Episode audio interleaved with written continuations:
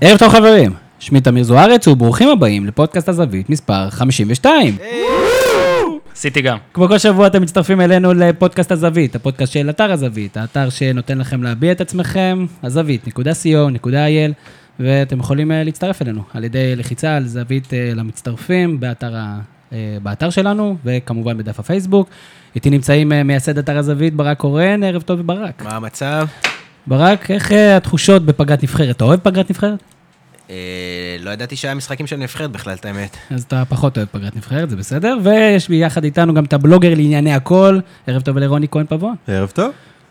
אתה אוהב פגרות נבחרת, רוני? מאוד. אני מכיר את האישה, את הילדה. יפה. מפצה על הזמן העבוד. מצוין. ובשביל לנצל את הפגרה הזאת, גם הבאנו אורח מאוד מאוד מיוחד. ערב טוב לכתב וואלה ספורט, מנחה הפודקאסט המעולה הפודיום, וכותב רב המחר, זהבי. ערב טוב לאורן יוסיפוביץ. שקו התארים, אני יכול להסתכל הכס כבר. נתצה של שאלות. האמת, היו פה עוד כמה. השלישי לשמו. היו עוד כמה, ניסינו, אבל בסופו של דבר החלטנו לוותר על כמה. נעים להיות כאן. כיף שאתה איתנו. תגיד לי, שאלה ככה, אתה יודע, לפני שנצלול פנימה, איך התגובות לספר? אני יכול להגיד שהרבה יותר טובות מכל מה, מכל מה שחשבתי וכל מה שהאמנתי, בקטע של עזוב עכשיו, עוד בטח נדבר על מה עשו אירועים מסוימים אה, לבאז ולהכל, אבל אה, לא תיארתי עצמי שיהיו כך הרבה, אה, הנה קלישה או קיץ' כזה, מחמאות. לא תיארתי ש... תשמע, אני מקבל באמת הודעות של פסקאות, זאת אומרת, לא... וואלה, אחי, ספר יפה ודברים כאלה, אלא פסקאות שזה... עכשיו שוב נשים את כל הקלישאות וזה בהתחלה ו... זה, זה באמת, זה ממש ממש כיף לקבל את זה, מרגש לקבל את זה, זאת אומרת שאתה עובד על משהו כל כך הרבה זמן ואתה כבר בשלב מסוים, יש את הרגעים האלה שאתה אומר לעצמך, אני, אני צריך לעשות את זה, זה הגיוני שאני עושה את זה עכשיו בתקופה הזאת בחיים, זה שווה את כל זה והכל, ובאמת אני אומר לך, עזוב את כל הדברים האחרים ששוב עליהם בטח כן נדבר עוד מעט, רק ההודעות האלה, מאנשים, מכם, מכל מי ששומע, בטוח יש פה כמה שומעים ששלחו גם את ההודעות האלה. לפחות חמישה. תודה, לפחות חמישה, אז תודה לחבר'ה, תודה לחמישייה הסודית שלי. ו... וכן, התגובות, אתה יודע, ספרי ספורט בישראל, זה לא דבר שחזק יותר מדי, ואתה יודע, את הספר הזה ידעתי שיקנו, וידעתי שיבז, כי זה על ערן זהבי. אבל אחרי שקונים, גם קוראים, ואז יש את האהבת או לא אהבת וכל, וההודעות שאני מקבל, שרבות מהם, אתה יודע, זה לא, לא יכול להיות הודעה של סתם לצאת לידי חובה, אני קראתי, היה בסדר. אני אומר, שוב, הודעות ארוכות, שוב, גם עם ביקורות, על הספר, עליו, או על דברים כאלה, אבל זה באמת, באמת כיף לשמוע, כיף להרגיש שכל כך הרבה אנשים קוראים. אנחנו נדבר קצת גם על הביקורות, אנחנו רואים את זה, אני חושב שאפילו היום אני הגבתי לאיזה מישהו על הדף שלך, על זה שהוא תקף אותך, באתי לעזרת חבר, ידעתי שאתה בא, אם לא היית בא, אז כנראה הייתי מגבר אותו. לא הבנתי, אמרתי, מה האינטרס שלו להגן עלי ככה? לא, לא היה. קנה קפסולות במיוחד. הכל פה באמת משחקי הכס, וריז אמר לו ששווה לענות. וריז, יפה. ברק לא רואה משחקי הכס, זה הזמן להתתבט עליו. ברק, מה? לא יודע. אז יש לנו הרבה על הפרק, גם כן אורן פה נמצא, אנחנו נרצה גם לדבר על תקשורת ספורט, כמובן, עם אורן, גם כן על ערן זהבי, גם כן על הספר, בכלל, ספר ביוגרפי בישראל, לא משהו שקורה המון, וכמובן, אי אפשר להתעלם, נבחרת ישראל, ומה עושים מכאן? זאת אומרת, ננסה להיות פחות שליליים, יותר חיוביים, ירדנו קצת מספיק על הנבחרת, ראינו גם את הפוסט שלך לגבי יוסי בנעיון, ננסה לדבר בכלל, סוגיית יוסי בנעיון, סוגיית הנבחרת, סוגיה טובה, וכבר נרוץ קדימה, אז קודם כל, אורן יוסיפוביץ, מי אתה? וואו, איזו שאלה, איזה כיף. אתה יודע, אני היום שאלתי את אבא שלי, אמרתי לאבא שלי, כן, אנחנו הולכים להריח את אורן יוסיפוביץ', אז הוא אמר לי, כן, מעולה, מי זה? אתה מבין? אז אמרתי לו, תקשיב, הוא כתב את הספר הזה. קודם כל, אבא שלך מעליב. אבא שלי לא מעליב. אני בודק אם אבא שלי מכיר את אבא שלך. מי אני? גדלתי בצפון כמוכם, כמו חלקכם, לא, יש פה חלק מחולון, אבל... עשרים וחמישה אחוז. מושב בן עמי, בעיתונות, איזה זקן זה להגיד, בתקשורת מ... אלפיים ותשע, משהו כזה. התחלתי בכל מיני מקומות צדדיים, לא שאין כבוד, אתה יודע, דברים קטנים, במאקו, ערוץ עשר, ננה עשר, קראו לאתר, בטח גם היום קוראים לו ככה. לא, כי זה תמיד, ננה עשר זה ערוץ עשר, כן. יש שם רבים מיתוגים. כן, אני לא מבין מה, לא רוצה פה להטעות. ו-אלפיים ועשר מעריב, ואז שנתיים שלוש מעריב עברתי לוואלה. בוואלה, אני מאז ועד היום, מה עוד אתה רוצה לדעת? אתה רוצה לדעת ששיחקתי כדורסל וששחיתי? פחות נגיד, אבל נגיד... מה אתה רוצה? מעיינתי דווקא ברמה, אתה יודע, אנחנו אתר של בלוגרים, והרבה מהבלוגרים האלה חושבים או מעוניינים להשתלב בתקשורת הספורט, כמה זה קשה, מה צריך, מה הדברים ש... אני מקבל זה הרבה הודעות גם לאחרונה, אני תמיד עונה את אותו דבר. אתה לא חייב לענות לי כשאני כל פעם... לא, אני אומר לך תפסיק, תרפה, אני אומר לך תרפה ואתה לא תפסיק. אגב, אתה חסום בכמה... אני חושב שהדבר... היום יש כל מיני קורסים כאלה, אתה יודע, כמו של אורסקי ובחיפה יש... שוב, זה לא לימודי עיתונאות, זה לא תואר, תואר מזמן לא היה, אולי אף פעם לא היה. כשאני רציתי ללמוד, הלכתי ללמוד בכותרת, שזה היה, אתה עושה תואר באוניברסיטת תל אביב, ועושה גם את זה, זה שלוש שנים, לימודי עיתונאות. היום אין גם את זה, זאת אומרת, יש את הקורסים ה... אז, אז יש לך תואר בעיתונאות? לא, זה לא תואר, זה כאילו במקביל לתואר, אתה עושה, יש לי, אני רשום באתר שלהם, אגב, הם נסגרו.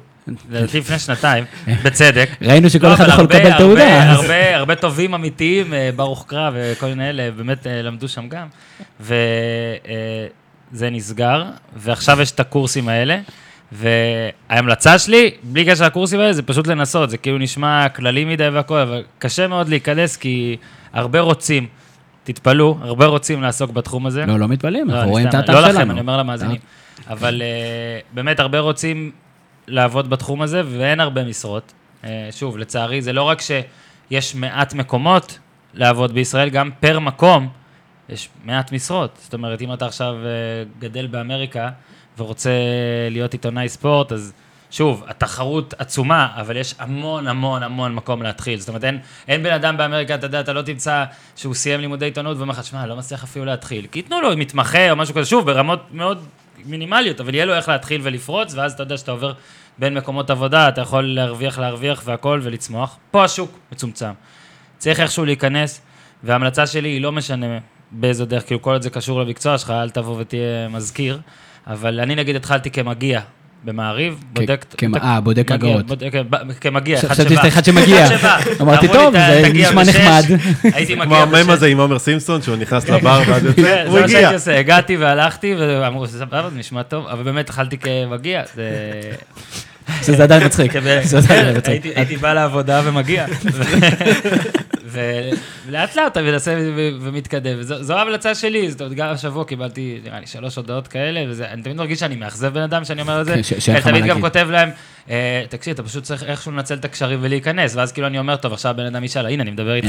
אתה לא קשרים? אז כרגע בוואלה, ממה שאני מבין, כרגע, היום, איזה יום היום? אנחנו מקליטים את זה ביום שלישי. שלישי, וזה יעלה מחר בבוקר? יעלה ברביעי, אז כרגע לא שמעתי על משרה שמחפשים, אבל אני באמת, באמת, כל מי ששואל, אני שואל באותו יום או יום אחרי, אם צריך ואני מנסה, אבל כן, זאת ההמלצה, לנסות איכשהו להיכנס. היום באמת יש את כל הכלים שפעם לא היו, שכל אחד, א', אפשר לעשות לבד, ואם זה מצליח כלכלית, אז אולי אתה לא צריך לעבוד בזה, אבל כנראה זה עדיין לא לגמרי המצב, אבל זה לפחות מין שלב שאתה יכול להראות את עצמך.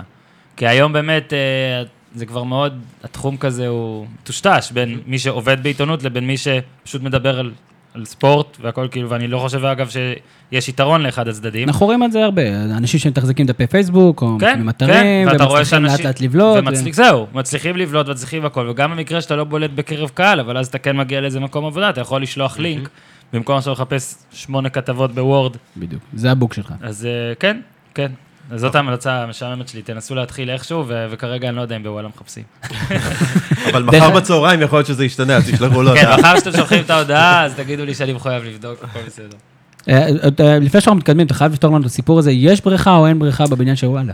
אני לא אבוא לפה, לפודקאסט להתחרה, ואתן פה סקופ הזה שאין בריכה. יכול להיות שאין בריכה. יכול להיות, אבל אמורה להיות, יש איזה משהו. בעיקרון, אני אפילו לא זוכר ב-מאתיים אחוז איך זה קרה. כאילו, אני לא בטוח שזה נכון ב-מאתיים אחוז, תקשורת, אבל אני אספר משהו שהוא כנראה נכון. התחלנו בקומה מינוס אחד בוואלה בהקלטות, והחדר היה, זה לא עכשיו, עכשיו אנחנו מערכים מקום טיפה יותר סבבה, לא טיפה, מקום ממש סבבה, חדר ישיבות גדול, יש שתי אופציות גם לחדר ישיבות. אה, חשבתי שאתה מדבר עלינו. לא, לא, עלינו, עלינו. אה, אוקיי. ואז ערכנו במינוס אחד, שזה, נגיד, עכשיו אנחנו במקום מאוד מאוד גדול יחסית לעכשיו הקומה הוא היה, אבל מאוד, זה היה... שני מטר על, על שני מטר, דעתי. דעתי זה מאוד מוסיף לאינטימיות. כן, אבל זה גם היה בקומה מינוס אחד, וגם היה רעש של שרתים וגנרטורים מהצד, וגם הרגשת שאתה נהיה חולה, מחלות לא טובות.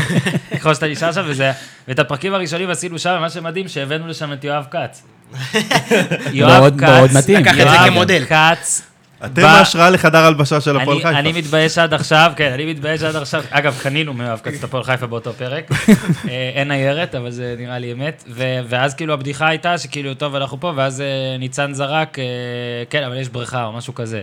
יש בריכה, כאילו להגיד, המקום כן מפואר, כן טוב, ואז פשוט זה המשיך. ככה אני חושב שזה קרה. אם ניצן ישמע את זה, הוא בטח יגיד את הסיבה האמיתית, אבל היא תהיה פחות מגניבה. זה פחות כיפית. אז בוא נלך עם זה. לא, לדעתי זה ככה, זה משהו כזה, זה בסגנון הזה, זה כאילו על דרך השלילה, על המקום, להגיד יש ברכה, ומאז זה רץ. אורי אוזן בפרקים האחרונים, אני מביא אותו לדבר על כדורגל ישראלי, הוא כל הזמן מתעקש להוכיח שאין פה ברכה, אבל כשאני אראה לו שיש בריכה, הוא ישתגע. קח אותו לבריכה אחרת פשוט, אני אסגור את הסיפור. אתה צריך לבוא ולראות את הבריכה, אני לא יכול להגיד לך פה שאין בריכה, אבל אולי אין. אולי גם לא. ואם זה ג'קוזי, אז מה, אתה מדגדג פה בקטנות? בדיוק.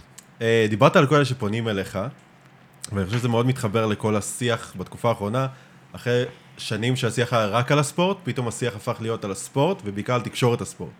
אתה חושב שהמספר שהפניות הולך וגובר, ככל שהשיח על תקשורת הספורט הולך וגובר? לצורך העניין, סתם איתך דוגמה, הרעיון של הדס גרינברג אתמול עם אלישע לוי, נדבר על זה אחר כך, אני לא זוכר לפני שלוש-ארבע שנים שהתעסקו כל כך הרבה ברעיונות אחרי משחק, אני באופן שאני לא רואה אותם. אולי כשאין ספורט, אז נתעסקים בדברים שהם לא ספורט. קודם כל, כשהספורט הוא פחות איכותי, ויש פחות סיפורים ודרמות בספורט, הרי גם אתמול, מה היה במשחק? מותר להגיד שהמשחק ממש משעמם, אני חושב פה פושע נגד הכדורגל, וואו, ספרד מניעים את הכדור רצח, וואו, איזה יפה זה. משעמם, כאילו, היה משעמם, המשחק אתמול היה משעמם, היה אחד אפס, שזה שוב, שזה תוצאה משעממת גם לעיתונאים, כי, כי זה לא משהו נמוך מדי, זה לא משהו גבוה מדי, זה היה משהו, משהו אי אפשר להיכנס באף אחד ואי אפשר להעלה על אף אחד. שוב, אתה לוקח את זה, זה נשמע רק שאני אומר את זה, אבל בואו לא נהיה תמימים, מה, כשאתה איש תקשורת ספורט, ואתה, נגיד אני, שאתה כותב טורים ו... ופרשנויות, אז אתה צריך שיהיה איזה סיפור, זאת אומרת, אני לא רק מדווח על מה שקרה, אתם כבר כולכם יודעים שהיה אחד אפס, אין לי מה להוסיף. וואלה, אירמנדי היה פה ביורו, סבבה, אבל אתה צריך איזה משהו, אתה צריך השלכה, לא רק במשחקי נבחרת, אגב, גם באר שבע מכבי תל אביב. אני הולך למשחקים, שאני כותב טור על המשחק המרכזי בוואלה, וכשאני הולך למשחקים, לרוב אם יש טקו, נגיד משחקים גדולים, אני ממש מתעצבן. באמת, כי... אתה מתעצבן הרבה בליגה הישראלית. אני מתעצבן המון, הייתה תקופה שכאילו גם הלכתי, כל משחק שבחרתי זה היה טקו, טקו, טקו, וזה ממש קשה. שוב, שאתה צריך לתת, לחפש תובנה, לחפש איזה משהו, מאוד קשה. אז כן, אתה רוצה השלכה, במקרה שלנו על הנבחרת דיברתי, אז אתה רוצה שיהיה משהו, היה משחק משעמם לעיתונאים, בסיום כולם התייחסו לרעיון, כי לדעתי לא היה משהו אחר. אני מניח שאם במשחק הזה, או ישראל הייתה הפסידה חמש אפס, או איכשהו גונבת טקו מנצחת, אז גם אם היה רעיון פרובוקטיבי, הוא לא היה הדבר. אי אפשר, having said that, זה מעניין, זה מעניין אנשים בכל העולם. תקשורת ויחסי תקשורת ומאמנים, תקשורת ספורטאים, זה מעניין. אתה רואה, נגיד, שוב נחזור, ניקח את אמריקה, מקום שכאילו יש מלא ספורט, עזוב אם אוהבים אותו, יש מלא סיפורים, אוקיי, בספורט שלהם. עדיין, הרבה, עדיין העיתונאים בכותרות גם, אם יש רעיון ככה או בכותרות ש... איך קוראים לה? היל, אני לא זוכרת השם הפרטי, הוא שתה עכשיו מ-E S P N בגלל טראמפ. כאילו, תקשורת זה תמיד מעניין אותנו. את כולנו, ואתה רואה את זה גם היום, אגב, בוואלדה, תהיה לשעות הבוקר, ידיעה עם אחר ברייטינג, שהראו את הרעיון של הדס גרינברג עם אלישע. זה מעניין אנשים. אני לא אבוא לחנך את האנשים. זה הנושא, זאת אומרת, זה מטורף. זה הנושא אחרי המשחק. לא מדברים על הקמפיין. זאת השאלה. זה היה משהו קיצוני גם, אבל כן. השאלה אם, וזה מה שאנחנו לפחות מנסים לעשות, האם אנחנו, או אתם בתור אנשי תקשורת, מנסים להסתגל למצב ולרדת למה שאנשים, אני קורא את זה לרדת, אבל להסתגל למה שאנשים רוצים, או לנסות דווקא למשוך את השיח למעלה. שיקולי רייטינג או תוכן? כמה שניתן, כי אני רואה שאנחנו לפעמים, נגיד באתר, אבל בהרבה מקורות שאני קורא, עם תוכן מדהים, אבל פשוט זה לא מעניין אף אחד, אנשים מחפשים את הצהוב, השאלה... איך אנחנו מביאים את האנשים להתרכז בתוכן ולא בצהוב הזה? שוב, אתה יכול לנסות לשנות דרכים, אבל אתה לא יכול לשנות את הקהל לגמרי. זאת אומרת, אתה יכול לבוא ולהיות מן איזה דון קישוט כזה, ולהגיד, אני עושה רק טקסטים על סיפורים יפים בליגה השלישית בהולנד, או סתם לדוגמה, או, או, או לכתוב פה רק על ג'ודו, אוקיי, גם כשלא מנצחים, כאילו לסקר את הג'ודו. המצד שני, בוא, אנחנו לא עובדים פה על אף אחד, אתה בעסק הזה בשביל קהל, אתה בעסק הזה בשביל פרנסה, אתה בעסק הזה בשביל רייטינג והייפ והכל. וכל מי שינסה להיות דון קישוט, לדעתי יפסיד. עכשיו, אתה צריך לחשוב איפה הגבול שלך. אני למשל, גם אפילו בעמוד פייסבוק שלי, הרבה פעמים אנשים מרימים לי להנחתה על איזה נושא תקשורתי או על איש תקשורת. אני חושב שעמדתי בזה שוב, אני לא נכנס אפילו למקומות האלה, ואגב, ושוב, לא רק בגלל שזה, של, שאלו קולגות שלי, אלא אני, אני חושב שלא המקום שלי לדבר, אם קורה פה ושם משהו נקודתי, ואתה שואל אותי, אין לי בעיה לענות. אבל אני לא אבוא ואגיד, זה פרשן גרוע בעמוד שלי, או, או בכלל, אה, בשיחה שהיא לא פרטית. שוב, זה גם לא, זה... זה לא כל כך קול, קולגיאלי. אני אומר, לא, זה גם לא כל כך קול, קולגיאלי, וגם אני לא חושב שזה התפקיד שלי. אתה מבין? אני לא חושב שזה, שוב, אתה תיקח אותי לאיזה... פאנל בנס ציונה של, של תקשורת, אז אולי אני אדבר קצת טיפה יותר, אבל שוב, אני, אני, אני מסכים איתכם, יש פה, יש הרבה מה להגיד גם, אני חושב היום, אה, חוץ מלדבר על תקשורת, ו, ושוב, אני, אני מסכים אגב, שהרעיון הזה שהיה, הוא, הוא דוגמה קיצונית, ראיתי אותו אגב לפני שעתיים פעם ראשונה, סליחה, וזה פשוט דוגמה קיצונית, שבלי קשר לדעה שלי עליו, אני מבין למה הוא מעניין אנשים. זה קטע של טלוויזיה, זה קטע של בידור בטלוויזיה, שוב, אי אפשר לשנות לגמרי את הקהל. אני חושב שגם הדמויות, הם היו חלק מהסיפור הזה. אלישע, בדמותו הצפונה והמבואסת והכועסת, מול השתלחות, לא רוצה לדבר על מגדל. גם שהוא לקח אליפות, דמותו נראתה אותו דבר. אולי כי צעקו לו, אליפות בלי מאמן. או סתם זרקו עליו מות. כן. לא, אליפות בלי מאמן זה רוני לוי. זה רוני לוי, כן. זה גם היה שם. זה היה פשוט שיר. אלישע לדעתי זה מטריה או מות? לא, לא, זה מות, מות. אבל היה גם מטריה על מישהו. רוני לוי זה מטריות, לא? אנחנו פה לעד אחד מהמשליחים. אנחנו הולכים לים כבר שנים, אני לא יודע מה הקשר של מטריות. כמה אביזרים יש, רונה. אני רוצה לחזור אחור, כי יש המון מה לדבר על תקשורת הספורט, אבל לפני זה אני רוצה עדיין שוב לדבר על אורן יוסיפוביץ, אני יודע כמה שזה מגלומני שזה יישמע. הפודיום, איך זה התחיל, מה הייתה הכוונה, איך זה מבחינתך נתפס ומדרג בעצם, ממצב את וואלה. אני מאוד רציתי לעשות את זה, אחי גר באמריקה וכל הזמן אמר, אנחנו חולים גם על סימונס, ואז עוד שמענו את קולין קאוורד שעשה פודקאסט על התוכנית רדיו שלו, ועוד פודקאסטים ועוד פודקאסטים, ותמיד שאלתי למה אתה לא עושה, ועוד כמה חברים שאלו אותי למה אתה לא עושה, ושוב, לא בא לבכות פה, עובד קשה, חשבתי לא יהיה לי זמן, לא, אבל אז אמרתי שאני חייב, חייב, חייב איכשהו לפנות זמן, זה משהו אחר, לכתוב זה אחלה, זה הדבר מספר, זה תחום מספר אחת בעיניי, לפחות מה שאני הכי אוהב לעשות, אבל צריך לעשות עוד דברים ועוד מדיומים, והיום לאנשים גם יש פחות כוח לקרוא בעיניי, ולתת לאנשים לקבל אותך בעוד דרכים. עזוב את זה שזה פן, אני רואה שגם אתם עושים פה, אני בטוח שגם אתם נהנים מזה. זה כיף, כן. ואז פשוט אה, החלטתי שאני רוצה לעשות את זה. באתי, באתי לוואלה, בוואלה לא היה דבר כזה, אני חושב שניסו פעם אחת לעשות מין איזה משהו רדיופולי כזה, אבל גם לא באפליקציות, אלא רק ב, באתר. ואמרתי שאני רוצה לעשות את זה, וסידרו כמה דברים, ואני סידרתי כמה דברים, ומאז זה, זה קורה באופן רציף, למעט איזה חופשה וחצי, ואני מבסוט, דעתי מאה ארבעים וחמישה פרקים כבר. לא רע. טורף, אנחנו חגגנו מקודם, מקודם, לפני שני פרקים את הפרק החמישים, ואנחנו היינו בטירוף, עשינו פה חגיגות, ועשו לנו קטעים קוליים על הנושא. יפה מאוד. אז שפו, מאה וחמישים וכמה? מאה ארבעים וחמש לדעתי. מאה ארבעים וחמש, ב-מאה וחמישים ציין אותנו, כן, כן. בירכנו אתכם, הנה, מראש. אגב, עשו לי פה קפה נהדר, ואולי בפרק ה-מאה וחמישים, אם תבטיח קפה כזה, אז תבוא. יכול תחזור, אולי נעשה איזה שילוב, אתה יודע מה? אולי אנחנו ניקח את זה איתנו, אבל אנחנו מגיעים עם הכובע. תמיד שהוא דחה אותך בשנתיים לפעם הבאה שהוא יבוא. לא. למה אתה רע? נקליט היום פעמיים, כדי שתוכל שתדבר השבוע, פעם תגידו שבאתי. נעבור לספר? כן, בואו נדבר באמת על הספר. אני מרגיש שאולי לא הייתי ולא דיברתי מספיק על קורות חיי, אני יצאתי בישן פה. יש משהו נוסף שאתה רוצה שהיינו אמורים לשאול אותך? לא, אני מרגיש ביקורת בעיניים, כאילו לא נפתח. לא, אמרתי קודם כל, לסגור לאבא שלי את הפינה. סבבה. עכשיו כשאבא שלי סגור, אז אנחנו מתקדם. אבא שלי שמו דוד זוארץ, והוא אחד מהמריצים הנלהבים של הפודקאסט, דעתי הוא עדיין חושב שאני ברדיו, הוא לא יודע אם הוא ממצא איזה פודקאסט. דוד, פעם בא להכיר, הלו, מה? בסדר. אבל את הספר שלך הוא מכיר. או, דוד, או. דרך אגב, זה מחבר אותי לעוד פרויקט מאוד יפה, שאתה אחד מאחראים עליו, אם לא הראשי, זה נושא של דירוג שחקני ליגת העל, שהיה לזה איזה צורך כזה, אנחנו מתים על דירוגים, ואם אני זוכר נכון, זה הפעם הראשונה שיצאתם זה, זה ערן זהבי נבחר במקום הראשון. כן, האיש לא עוזב אותי. ויש לך איזה רומן, בוא נקרא, לפני הספר, היה לך איזה רומן מסוים ערן זהבי, אני זוכר הרבה כתבות בנושא הזה, גם בסיכומים. רומן בלי שהוא ידע. בלי שהוא ידע, בוא נגיד חד צדדי. כמו שהאהבה נזבת בכיתה ת' שלא רק ידעה ש... אני ובריטני ספירס. או. סוג של. אמריקה, הכל פה זה אמריקה. הטור הראשון, לדעתי במעריב, הדבר הראשון שכתבתי היה על זהבי אחרי ליון, כשקודם לכן עוד התחלתי לכתוב קצת בזמן תל אביב, ואז הטור הראשון שלי לדעתי זה היה על אחרי זלצבורג. יצא ככה.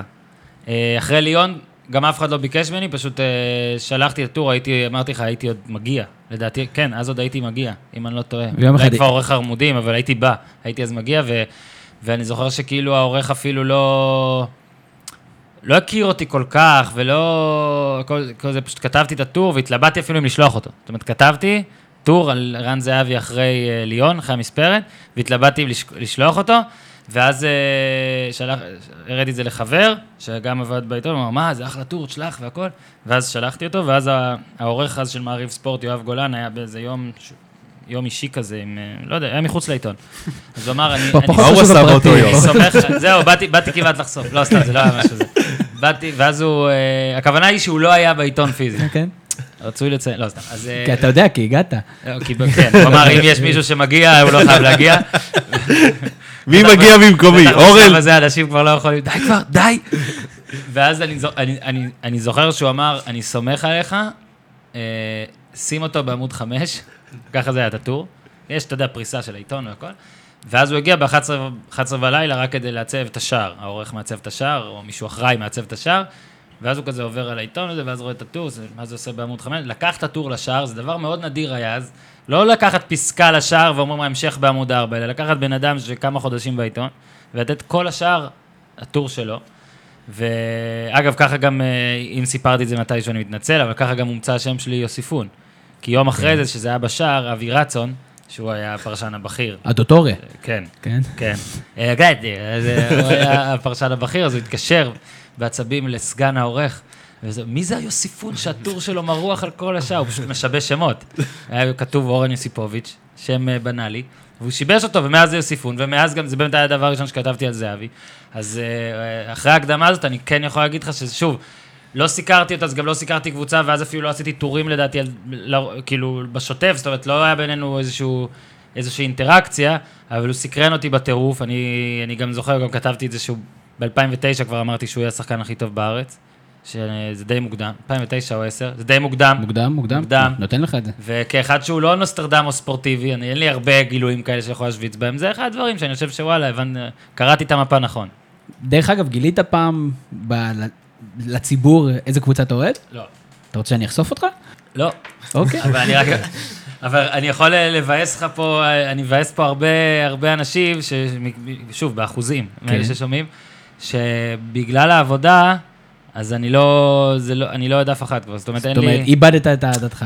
גם ככה כנער הייתי טרמפיסט על, אתה יודע, גדל בצפון, אז שוב, לא להיכנס יותר ידי פרטים, אבל גם בשאר הענפים אני מגיל, זאת אומרת, ב-אן בי איי אהבתי את יוסטון, וכשנוביצקי ולקח אליפות ממש שמחתי, וכאילו אם נוביצקי היה נגד יוסטון באותה שנה, הייתי בעד נוביצקי, כאילו זה מגיל.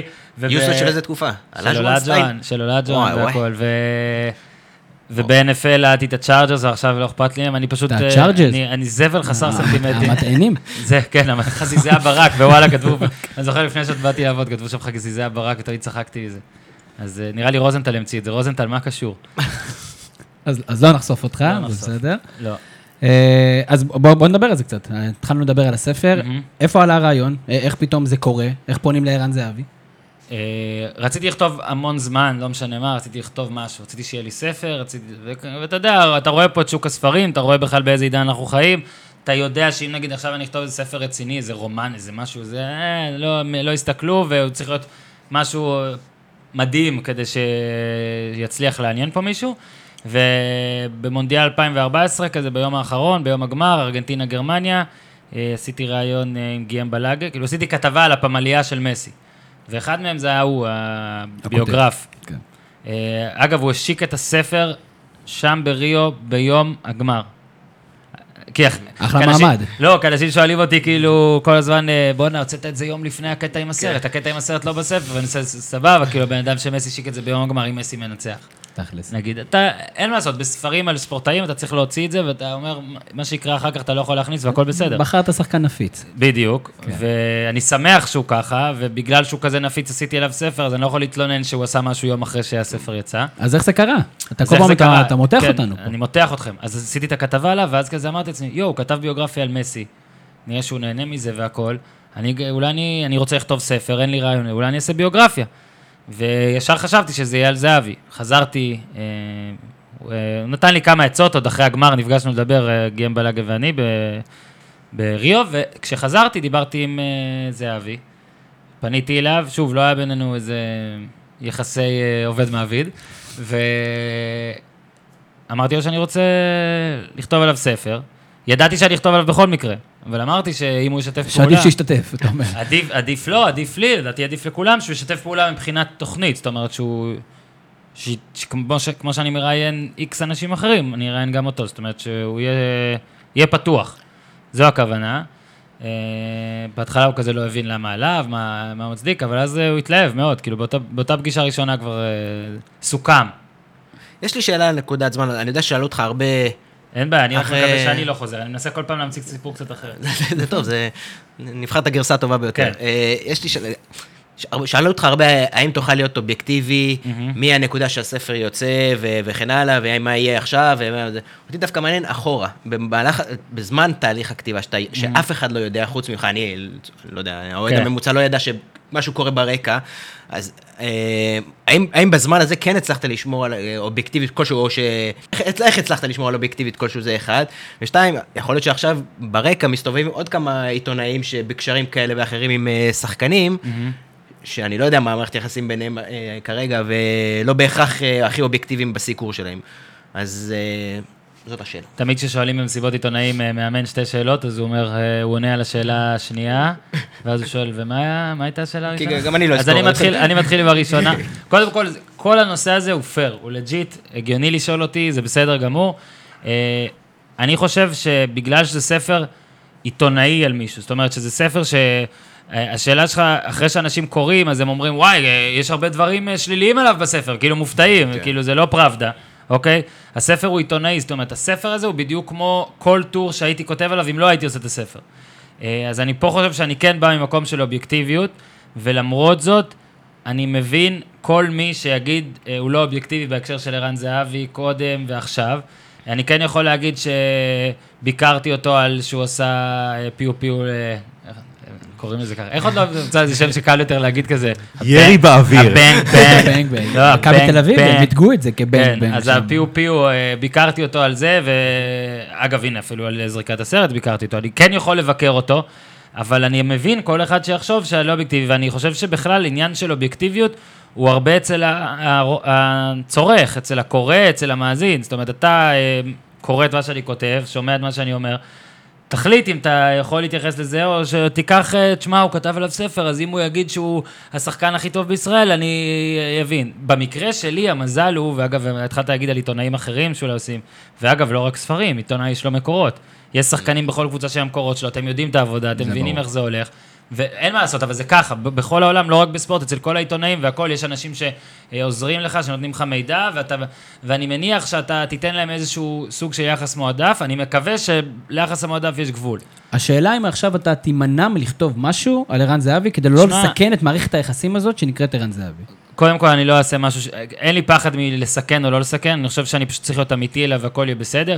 מן הסתם, אני לא סס עכשיו לכתוב טורים חיוביים עליו, כי שוב, זה לא ייראה כאילו... כתב בעין המצלמה. כן, אבל שוב, למזלי פה, זה ערן זהבי, זאת אומרת, זה השחקן, הנה, אני מצטער שאני אומר את זה אולי, אולי לא אובייקטיבי, אבל זה השחקן כדורגל הכי טוב שיש פה היום, לדעתי, בישראל, וזה לא שכתבתי ספר על שחקן בינוני, ואז אני כותב אליו טורים שגורמים לך להרגיש, בוא נה, הוא מגזים. אתה מבין שזה, אגב, יש הרבה בתקשורת, שוב, בכל העולם, שפתאום קולט מחמאות לאיזה מגן שמאלי מחליף. אתה אומר, לא, אני ראיתי את המשחק, לא אמור להיות מחמאות, לא אמור להיות מחמאות למגן השמאלי המחליף, כאילו, סבב, אז אתה אומר, אולי הוא עובד פה עם איזה עיתונאי. ערן זהבי, כאילו, מה, מי אני, באמת מי אני, שעכשיו אני יכול לכתוב משהו, ואז אנשים יגידו, שמע, אתה סתם מנסה להרים אותו, כאילו.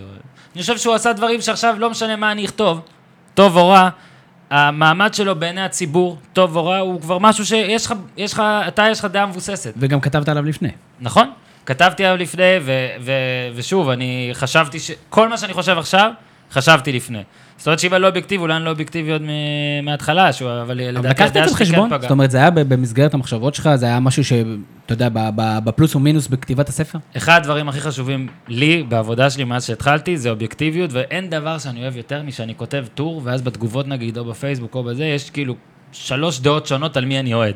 פה אני מבין שהצלחתי, כאילו וואלה סבבה, ומלא אנשים חושבים שאני שונא את הקבוצה שלהם, אוקיי? אתה עוד מכבי, אתה תחשוב שזה, ואתה עוד מכבי חיפה, ולמה הוא, נגיד לפני שבוע, שבועיים גם שאלו אותי, למה אתה כל כך שונא את מכבי חיפה? אתה רוצה חשיפה פה בפודקאסט? אני מת על מכבי חיפה. ממש אוהב את מכבי חיפה. אני גדלתי בצפון. משמע הוא לא אוהד את מכבי. לא, אז הנה, בוא אני אתן לך עוד דבר. שלוש קבוצות אהדתי, אוקיי? שלוש. ואני יכול להגיד לך שבמכבי חיפה גדלתי בצפון. המשחקים הראשונים שראיתי אי פעם בכדורגל היו של מכבי חיפה. אני ממש מסמפת את מכבי חיפה, ומה זה משנה? אם אני כותב רע על מכבי חיפה, זה לא שאני, יש לי בובת וודו של ינקה לשחר בבית. אני לא שונא את מכבי חיפה, אני פשוט כותב, אם אני כותב טור שלילי על מכבי חיפה, זה כי אני חושב שאתמול, או היא עושה משהו, היא עשתה משהו שלילי, או עכשיו היא בתקופה שלילית. אני גם אגב לא שונא בן אדם, אם אני כותב טור שלילי על גיא לוזון, זה לא אומר שאני שונא את גיא לוזון. זה לדעתי לא, בכלל, ביקורת ושנאה, לדעתי, זה משהו שאוהבים לשלב את זה. יש פה שיח, לדעתי, מאוד רדוד בקטע הזה.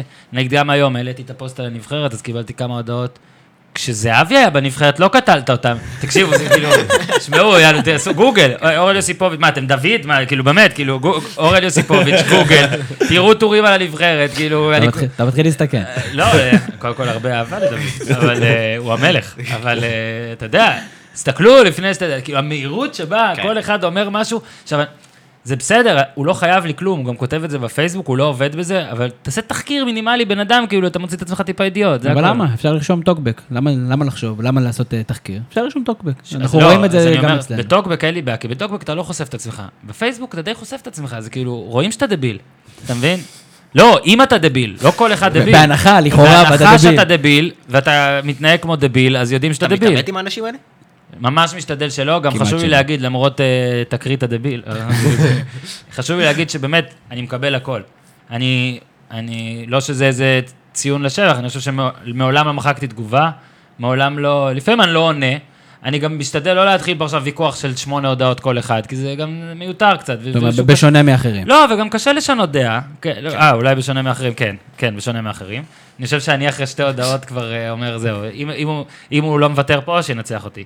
אבל אני בסדר עם זה. אגב, גם כל מי שחושב שמה שכתבתי הוא לא נכון או לא טוב ומתאמת איתי, זה גם טוב לי, כי זה יוצר דיון ואני שמח. ואגב, לפעמים אני משתכנע אולי. אני פשוט אמרתי עכשיו על סוג מאוד מסוים של אנשים, שאתה אומר... בונה, הוא לא חיכה שנייה אחת, אה? כאילו, מה זה לא חיכה שנייה אחת? הוא לא קרא עדיין. הוא לא קרא עדיין, אז אני אומר, סבבה, בסדר. אני חושב שזה מהלך מאוד אמיץ עבור לכתוב ביוגרפיה בישראל, ולא סתם לא היה לנו ספרי ביוגרפיה עדיין, כלומר, אני חושב שהיחיד זה היה קוסם. וזה גם אוטוביוגרפיה, זה כאילו ברקוביץ, זה מישהו שכתב מטעם ברקוביץ, זאת אומרת, הסיפור של ברקוביץ דרכו, כן. ודעתי כל הספרים האחרים, עוד דווקא כמו מעשה הנוער והדירוג שזה, שזה או סיפורים קצרים, או באמת מאמרים שאפשר לקרוא ולזרוק את הספר, ואז לחזור אליו עוד שלושה ימים. נוכח ה... בוא נגיד, הסטיגמה על אוהדי הספורט בישראל, ודברנו מכל לשיקולי רייטינג, לא שיקולי רייטינג, אתה לא חושב שהיה פה סיכון מאוד משמעותי להוציא ספר באורך מלא? זה גם ספר לא קצר, אתה יודע. Okay. יש ביוגרפיות של מאה, מאה ועשרים, מאה ושלושים עמודים, ספר של מאתיים ושבעים עמודים. ש... על... שלי? כן. שלוש מאות ושישים. אה, אני ו... ראיתי אותו באפליקציה. לא, לא, אה, שזה... לא, לא, אני רק בא, בא אפילו לתת לך עוד יותר, שגם עשרים ומשהו אלף מילה נשארו בחוץ. תעביר לנו. כן, ככה, תעבית את סרפס, עשיתי אפילו פרק, הנה, סקופ. עשיתי פרק מה היה קורה אם. זאת אומרת, מה קורה אם הוא היה חותם בהפועל? אני אפרסם אותו מתישהו. מעניין. מעניין. כאילו, מה קורה אם הוא היה חוזר להפועל ולא למכבי? תייג אותנו. הוא מת בסוף, לא סתם. הוא זורק את סרט הקפטן. הוא זורק את סרט הקפטן. פוגע בחיים רמון, חיים רמון מובל להיכילוב. אז אני חושב שהשאלה המאוד מעניינת זה, איך הצלחת לשכנע מישהו הלכת על הדבר הזה? כלומר, אני לא חושב שכל הוצאת ספרים הייתה באה ומשקיעה את המשאבים האלה. ומה שיותר מעניין אותי, אם תוכל לשתף אותנו בתהליך הכתיבה. כי זה גם נראה לי משהו מאוד לא פשוט, בטח אם זהבי עצמו מעורב. כן. מה הייתה השאלה הראשונה? לא, סתם. תראה, הקטע של סיכון, הכי הרבה מה הייתי אומר, כאילו בזבזתי זמן, זה לא חושב שיש סיכון, זה משהו, אני מסביר, זה פנטזיה, זאת הייתה פנטזיה שלי לעשות את זה, גם את התהליך עצמו, גם שיהיה ספר, וגם באמת, ספר, אתם לא מבינים איזה מדהים שכאילו אני מקבל, עדיין כל יום תמונות של אנשים בחנויות ספרים, עזוב אם הם קנו את הספר, צלמים לי את הספר, אתה יודע איזה מרגש זה אותי, שכיף שמה שיצרת אה, נמצא שם. עם הספר של יעקב בוזגלו בחבילה. כן, יעקב אחלה בן אדם, אתה מצחיק אותי. אז אה, זה, בקטע הזה לא חושב שיש סיכון, לגבי הוצאות והכל, תשמע, כשהתחלתי לכתוב, אה, דורון קוהן זה היה העורך הראשי של מעריב, אה, הוא, הוא הראשון... ספר בעדיות, לא? כן, כן. וואו, תראה מה אני אספר לך, ואני עובד בוואלה. אני קים ג'ונג און שלי. ואני הכל. אז איתו התייעצתי על זה, ואז הוא אמר, פשוט תכתוב, פשוט תכתוב. לאט לאט התחלתי סתם לרחרח באיזו הוצאה גדולה, והכל ושם. הם אמרו, טוב, נראה, תכתוב, שתראה, הכל. בסופו של דבר, כשהתחלתי לכתוב על ערן זהבי, אז הגישה הייתה של, סבבה, נראה והכל. שוב, אני לא, לא פניתי, אלא גיששתי כזה, סתם לראות מה העניינים. והגעתי למצב בסופו של דבר שלקראת סיום הכתיבה כבר, זה לא היה מצב שאני רוצה, אני מחפש מישהו, אלא שהם מחפשים אותי. זאת אומרת, אנשים, הוצאות גדולות, כולל הוצאת ידיעות שבה יצא הספר, פנו אליי. כאילו, זה עניין אותם, כי תחשוב שכשהתחלתי לכתוב, הוא היה אחרי האליפות עם סוזה. כשהתחלתי לעבוד על הספר, לא לכתוב. אז הוא היה סבבה, הוא היה גדול, עדיין לא קונצרט, כאילו עדיין הכי טוב. לא, עונה אחרי זה הוא היה יותר... לא, גם בעונה של סוזה. לא, הוא היה אדיר בעונה של סוזה, אבל זאת הייתה העונה האדירה הראשונה. לא, אבל גם מעמדו ככוכב על, לדעתי זה בתקופה של פאקו דווקא. אפשר להתווכח על זה, אבל אצל פאולו סוזה, גם אני מניח שעודי בקאי, וואו, זה משהו חדש מה שקורה פה, כאילו, לא בטוח זה יחזיק דבר כזה, זה יכול להיות משהו מאוד נדיר. נכון. עוד סי ועוד סי ועוד סי ועוד סי, והוא נהיה מיינסטרים בזמן הזה. מיינסטרים ברמה של גם מי שלא אוהד ספורט, יודע מי זה לפחות. ואז התהפכו היוצרות. וכן, אני יכול להגיד שאני חשבתי שככה יהיה. זאת אומרת, לא חשבתי שיהיה סין, אבל אני ראיתי את הגרף הזוי של האיש הזה, והנחתי שככה יהיה. ועכשיו אני באמת שכחתי את השאלה השנייה. אתה זוכר אותה? אם נוכל לעבור על תהליך הכתיבה. אפשר לעבור על תהליך הכתיבה. פרק ראשון. פרק ראשון, אוקיי, בוא אני אקריא פרק, זה פה בפמילי גיא, שעכשיו נתחיל כאילו, אני אקריא ואני לא עוצר, ואני מסיים פרק ואתם תצאו גדולים, זה כאילו, כמו בפמילי גיא, אתה רואה לפעמים קטעים ואתה אומר, תשמע, הם אשכרה ממשיכים, זה היה, יש את הסצנה שמנסה להוציא צפרדע מהחלון, תעשו ביוטיוב, תקשיבו, מי שרוצה לצחוק, תראה מה אני עושה לך פה, ביוטיוב תחפשו פמילי גיא, פרוג, אתם נקראים, אוקיי, תבטיחו שתעשו. יש גם איזה פרק שזה חצי פרק, הכלב, איך קוראים לו, הולכים מכות. תודה רוני, תודה רוני. לי מותר לדבר על פמילי גיא, אותך משתיקים. אני תמיד משתיקים. בקיצור, בשנתיים הראשונות, זה היה שלוש שנים וחודשיים, מי שהתחלתי ועד שהספר יצא, בשנתיים הראשונות רק אספתי חומר. זאת אומרת, התחלתי קצת לכתוב הכל, אבל לא ממש יותר מדי רציני, אלא פשוט רעיון אחרי רעיון אחרי רעיון, בארץ, בחול, באירופה, בספרד, ובאמת בספרד, ו... וכשהרגשתי שכבר יש לי כמעט את הכל, לא סיימתי לסוף את החומר, אבל שכבר יש לי את המסה, התחלתי לכתוב, נסעתי גם לסין, זה היה באוגוסט אלפיים ושש עשרה, נסעתי לסין, ראיתי גם את הדרבי שתיים שתיים שהוא זרק... למה זה לא פורסם לצורך העניין בכוונה? זה לא פורסם? שאני כותב? כן. כן, לא ראיתי איך זה יעזור לי. וכן היה את הקטע, שוב, לא שפחדתי שידעו שאני כותב על הספר ואז שהוא שלא אובייקטיבי, אבל... זה היה שם, אתה יודע, עוד לא הייתי סגור על הכל, גם, שוב, יש גם קטע של, קטע אישי פה של לא רוצה שיותר מדי, לא צריך שיציקו לי, גם אולי אפילו, לא שפחדתי שמישהו מתחרה יזדרז וישיג אותי, שוב, אני פרנואיד, אז כן פחדתי, אבל הפחד לא היה הוגן, פשוט ככה היה לי נוח כזה, תמיד נוח לעבוד בלי ש... האמת שזו הייתה הפתעה, אני לא ידעתי, די הופתעתי מזה, אפילו לא הבנתי מאיפה זה הגיע, וזה הגיע... אני יכול להיות שהתאהבתי בזה שלא יודעים, ומשכתי את זה קצת יותר מדי זמן, אבל שוב, יש גם עניינים... הספר היה בחנויות שבועיים, והוא לא סיפר לאף אחד. אף אחד לא ידע, אף אחד לא ידע. פתאום אשתי קולה לי ספר, אומרת, בואו, מישהו יישב כמו שלך. אתה חייב לקרוא את זה. מישהו יישב כמו שלך, זה לא יאמן, מי המאמין. אז זה מה שעשית בסין. כן. הייתה איתי. גדול. שאלה, יש לי שאלה... רגע, הוא עוד לא נעל שלי. למה? תהליך הכתיבה. יש מצב שהוא אף פעם לא יענה על שלו. לא, תקשיב, יש לי, נראה לי, זה הפרעת קשב, והשאלות שלכם כל כך טובות, אז תמיד נתחיל בהקדמה, ואז שפך לענות, אז תתנו לי סתירה, ותאפסו אותי. הוא מפרגן לי כי הוא לא זוכר מה השאלה שלך. לא, לא, אני זוכר. אחרי סין, אמרתי לעצמי, אני רוצה לכתוב, נסעתי עם אשתי לתאילנד, לחופשה של בעל רע, כאילו יום אחד אני איתך, יום אחד אני כותב, אבל בסדר, זה תאילנד, ופשוט כתבתי שעות, שעות, את הפרק הראשון סיימתי בתאילנד, כאילו ביומיים, שלושה, מדהים. ואני יכול, אני כן יכול להגיד, שהפרקים שהכי אהבתי בספר, זה הפרקים שכתבתי בתאילנד, או בחופש, כי רוב הפרקים לא נכתבו בחופש, זה מאוד מאוד קשה. אגב, לקח, אם אתם סופרים שרוצים לכתוב ספר, תנסו איכשהו להגיע למצב שאתם יכולים לקחת חופש מהעבודה מוחלט בזמן הכתיבה לפחות. זה חודש, חודשיים, שלושה של כתיבה. שוב, לא כל אחד יכול, גם אני לא רציתי לעשות את זה אז, אבל זה לקח שאני אעשה... בספר הבא, אם יהיה, אני אעשה את זה. אז כן, אתה מתחיל פשוט לכתוב, אתה, יש לך, תקשיב, זה באמת מטורף, כי היה לי מאה וחמישים או מאתיים אלף מילה של רעיונות.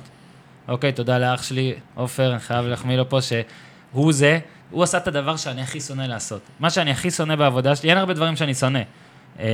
דוברים אני לא אוהב, אבל מה שאני הכי, מה שאני הכי שונא בעבודה שלי זה שאתה עושה רעיון, אז אתה מראיין מישהו שעה, ואז אתה צריך להקשיב, כאילו אתה צריך לתמלל את זה. וזה נורא, כי עשיתי את זה כבר, כבר דיברתי איתו, אז אתה כאילו... הטכנולוגיה אין מה תפתור לך את זה. כן, נו יאללה. ברק עורך את הפודקאסטים, אז תחשוב מה עובר עליו. לא, זה אחרת. לא, לא, לתמלל לכתיבה, אני עושה את זה בעבודה שלי. גם אני עורך את הפודקאסטים בשוטה, אתה יודע, זה אחרת, שאתה צריך לתמלל ממש שעה וחצי, בספר היו גם רעיונות של שלוש שעות עם בן אדם, אז זה קשה. בקיצור, את כל ה-מאה וחמישים מאתיים אלף מילה האלה שאופר תמלל לי, אתה צריך אחרי זה לשבור לסיפורים, אתה צריך להגיד, זה היה החלק הקשה. כשאתה כבר כל פרק מגדיר בערך מה אתה עושה, אתה כבר במצב טוב, אבל עדיין זה מאוד מאוד סיזיפי, שוב, במיוחד בזמן שאני נגיד בעבודה, כותב עכשיו טור או כתבה, ואז בערב צריך עוד לעבוד על הספר. שוב, לא בא בקטע של מסכנות, אני לא קורא פחם, אבל זה קשה גם, אתה יודע, מנטלית. כן, כן, עבודה נוספת, אנחנו מכירים את זה. כן, הנה, אתם פה. סתם שאלה קצרה לפני השאלה. ערן זהבי היה מעורב בהחלטות כלשהם בספר? אפס. אפס החלטות, מצחיק שאנשים... למען עשר ספק. לא, לא, מצחיק שאנשים עדיין לא מאמינים לי, כי מה אתם רוצים? פוליגרף, אני אעשה. אתם תממנו? אני אעשה. ערן זהבי לא היה שותף, לא בהחלטה על מה לכתוב, ולא על מה לא לכתוב. הוא לא ביקש, הוא לא ראה את זה קודם, הוא לא ביקש לראות את זה קודם, הוא רק ביקש שאני לא אופתע. כך הוא ביקש. אגב, היה לכם שם בחשיפה איזה קטע, נכון? הוא פתח ספר ריק, נכון? עם דפים ריקים? לא, זה לא היה ריק. זה היה ספר, הוצאתי... הוצאתי פשוט, אשתי צילמה את זה, והיא גם, גם הזהירה אותי, היא אמרה לי, זה לא ייראה, כי בקופסה יכול רק ספר אחד, פשוט לקחו כבר את כל הספרים והקופסה, ואז רציתי לצלם, פשוט החזרתי ספר אחד לקופסה, וזה היה ביום שהספר הגיע להוצאה. חם מהתנור. חם מהתנור, בקיצור, אז הוא לא ביקש שום דבר, ו- ואני יכול להגיד שזה הפתיע אותי. זאת אומרת, לא הייתי מסכים, הוא היה מבקש, אבל הבן אדם לא ביקש שום דבר, וזה הפתיע אותי, לא ביקש שזה כן יהיה, לא ביקש שזה לא יהיה. שוב, כשראיינתי אותו, מן הסתם הוא יוכל לקחת את זה לאן שהוא מעדיף, הוא יוכל...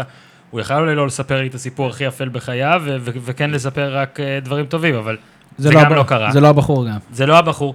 להפך, אני יכול להגיד לך שכמה שבועות אחרי שהתחלתי לעבוד, אז הוא כזה שלח לי, שלח לי הודעה, אה, קנו לי את, את הביוגרפיה של רונלדו, אני מקווה שאתה לא עושה דבר כזה, כי הכל פה רק כדורגל וגולים.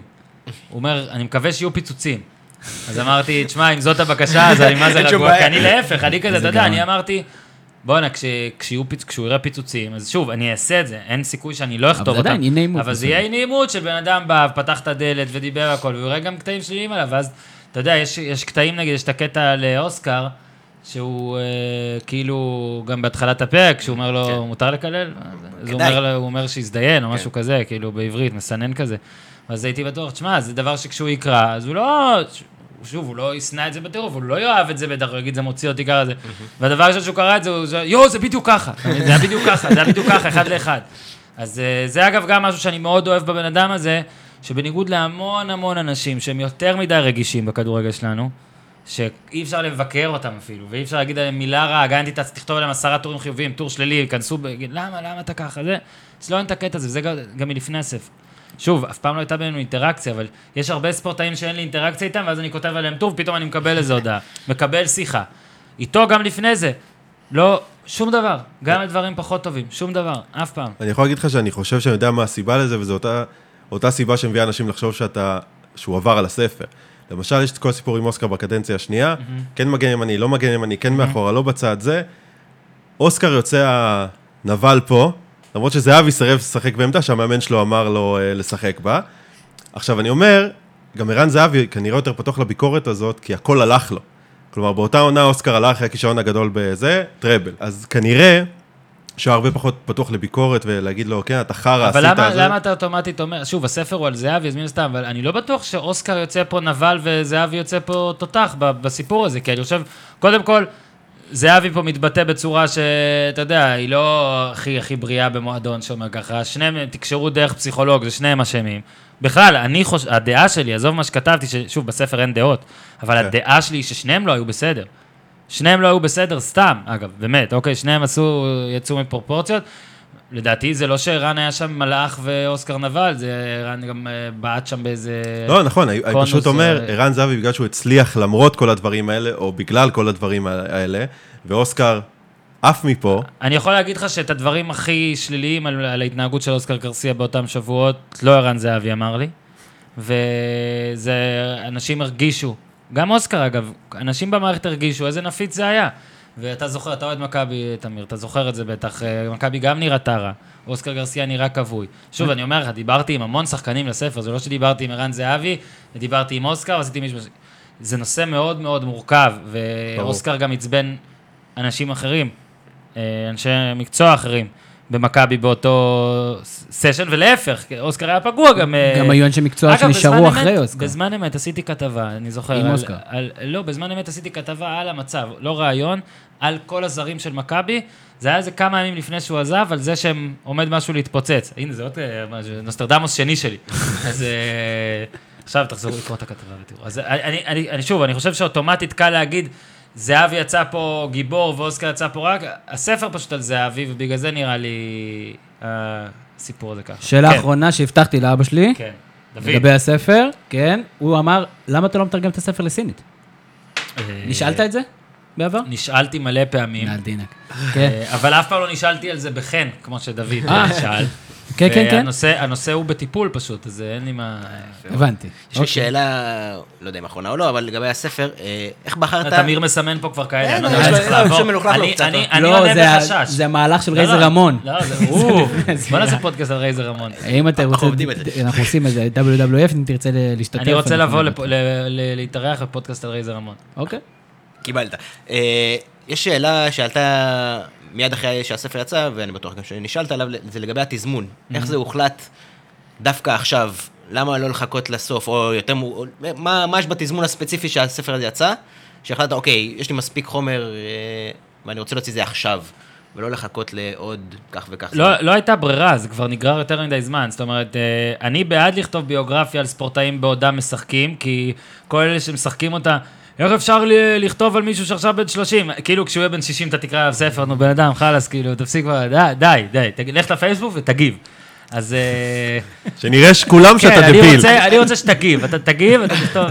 בקיצור, אז... השאלה אם יש משהו בנקודת הזמן שזה יצא שקרה, או שסתם ככה זה פשוט הבשיל? שוב, באוגוסט אלפיים ושש עשרה התחלתי ממש לכתוב, זאת אומרת, סיימתי לאסוף את החומר. עכשיו, יש לך חומר מסוים על עכשיו, עכשיו, מן הסתם, גם מי שקרא וראיתם, אז המרכז של הספר זה התקופה שלו במכבי תל אביב. שוב, כי זה היה גם התקופה הכי גדולה, וזה מה שקרה עכשיו. זאת אומרת, אם הספר היה יוצא עוד שנתיים, יכול להיות שמכבי תל אביב הייתה טיפה יותר קטנה, וסין היה יותר גדולה. אני יכול להגיד לך שבשיחה הראשונה שלי עם זהבי, שסתם הצגתי איך אני חושב שיהיה, והכל בראש שלי אפילו, אפילו לא זוכר אם אמרתי לו את זה, אבל אני זוכר שאני חש... שזה מה שרציתי לעשות, שהספר יהיה חצי הפועל, חצי מכבי.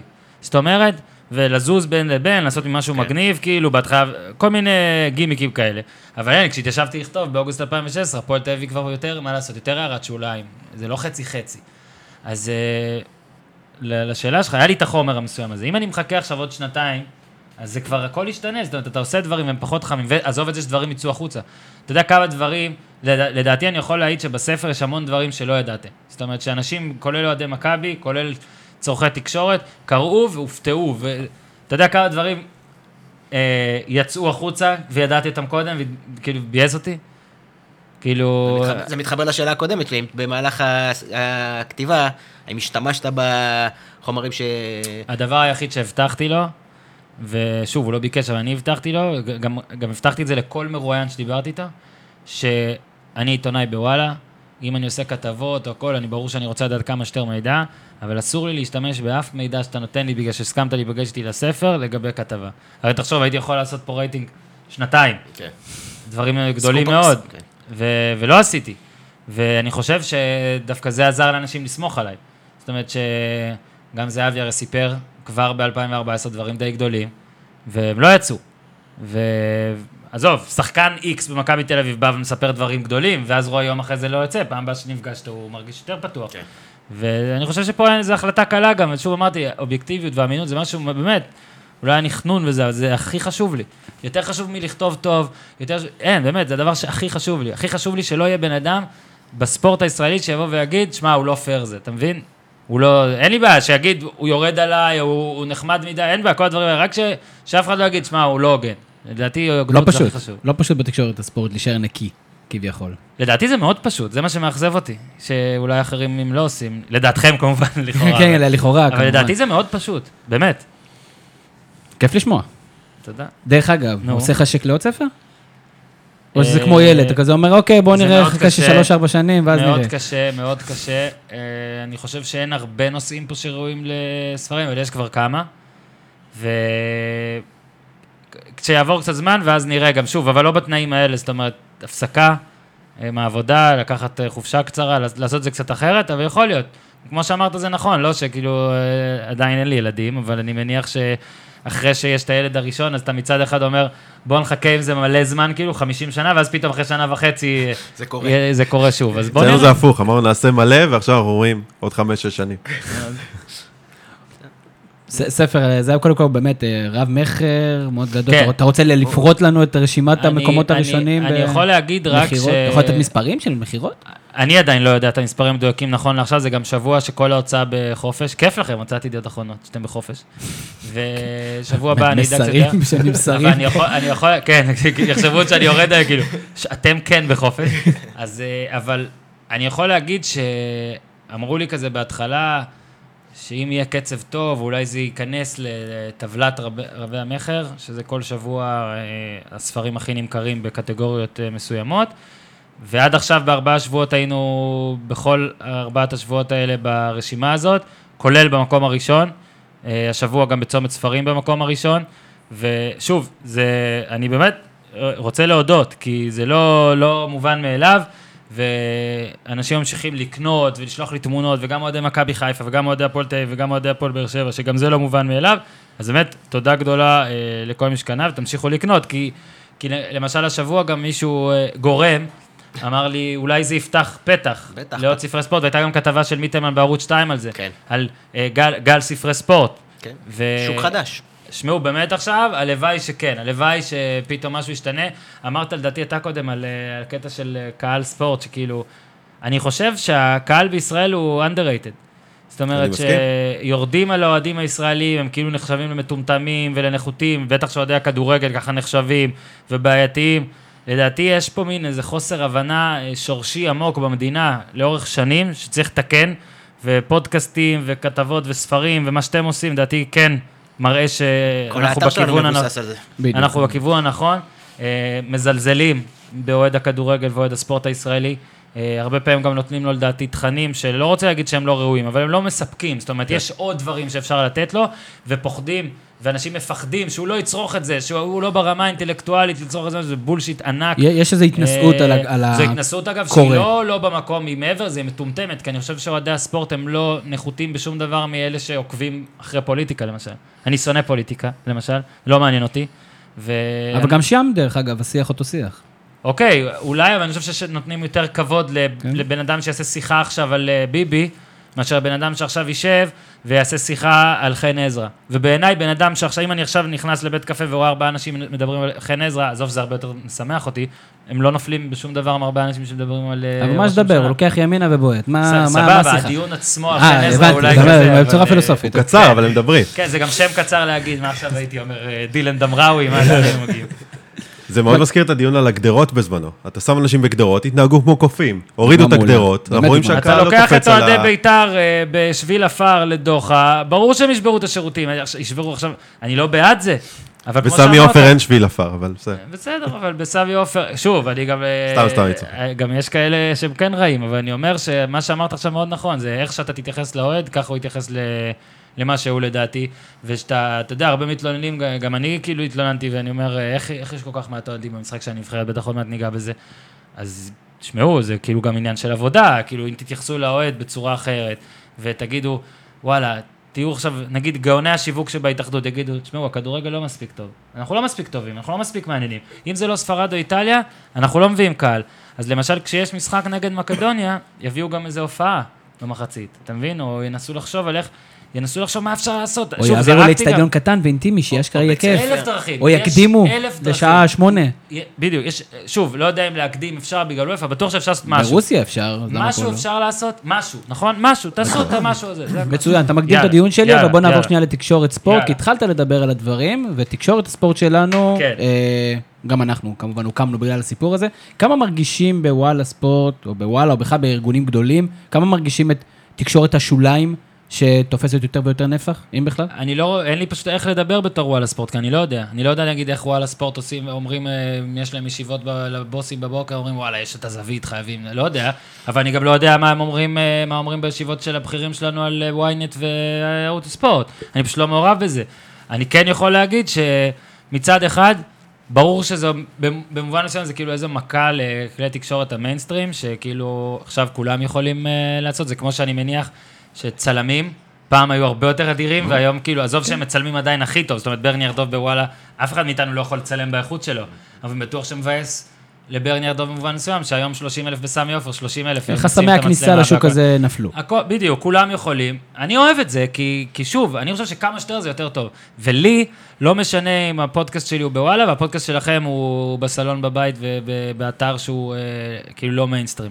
אני מבסוט שיש גם את זה וגם את זה, והנה אני מבסוט שהזמנתם אותי, ואני אני חושב שכמה שטר זה יותר טוב, ו, וכן, הכל משתנה, והכל ימשיך להשתנות, אבל uh, לדעתי uh, פשוט די, דיבורים על ספורט ודיונים על ספורט, תמיד יהיו, כל עוד יהיה ספורט, אני embrace it, בוא נגיד, כאילו אין לי איזה תובנה יותר מדי מרגשת לפה, לפה, להגיד. אני, אני פשוט... חושב שלפחות כצופה, דווקא ערוצה המיינסטרים בערי...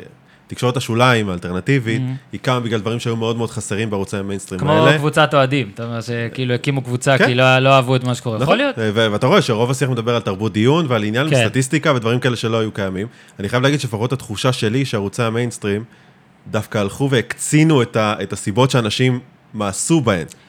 יכול להיות, אבל גם... ואגב, אני לא אגיד מי, אבל יש אמירות מפורשות שלהם שאומרים, וואלה, זה מה שהם רייטינג.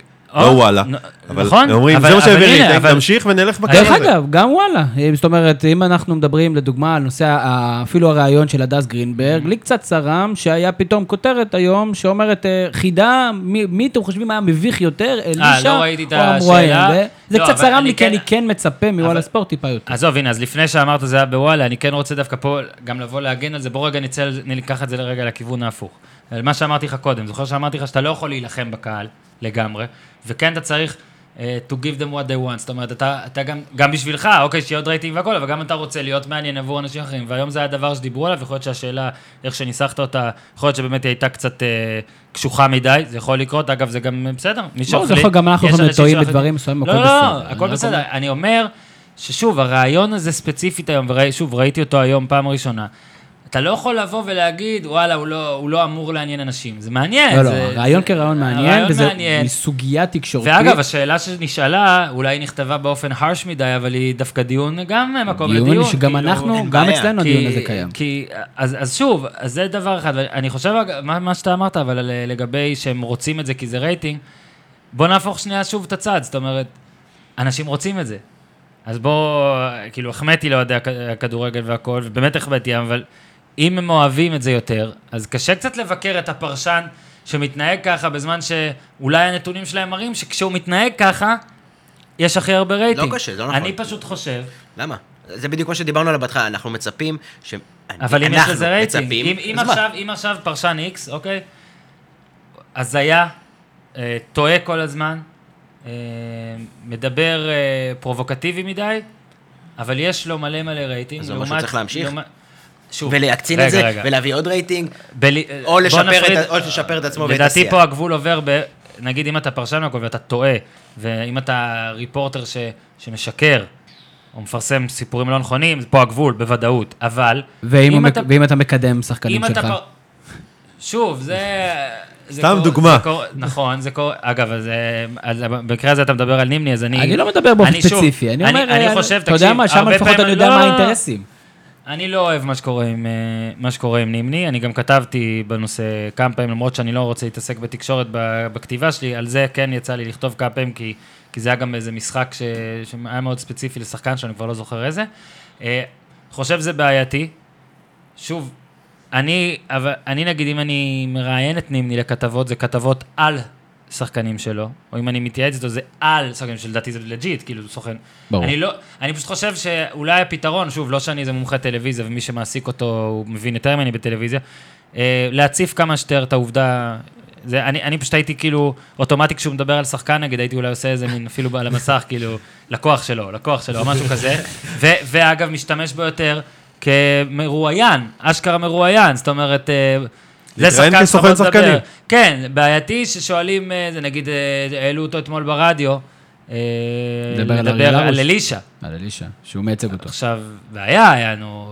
והייתה, והיה דיסקליימר? אמרו, אמרו, הכל בסדר, ושוב, אני לא בא לשפוט, כי אני בפודקאסט שלי הייתי מביא תנים, לדעתי. עד עכשיו אחד הפרקים הכי מוצלחים זה שהבאתי את אדם קידן, אבל אני פשוט חושב שצריך, אם אתה מביא אותו, נימני יכול להיות בתקשורת כסוכן, שכך הוא צריך להיות. כסוכן שחקנים. דרך אגב, גם אצלנו התראיין באותו שבוע, והיה מדהים.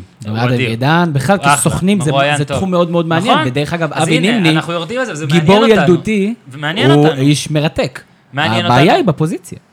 ושוב, אני גם לא יודע איך היה אפשר לעשות אחרת, אולי רצו, הבוסים של יציא עיתונות רצו, והוא לא הסכים. אני לא יודע, אתה מבין, אני לא יודע, אבל אני כן חושב ש... כשאתה שם את זה הכי גלוי, זה עוד איך שהוא עובר. נכון. אם אני מבסוט על זה שזה ככה, ואם אני הייתי עושה את זה, לא יודע. אבל שוב, אני גם לא, לא במקום שלי שפוט פשוט, בקטע הזה.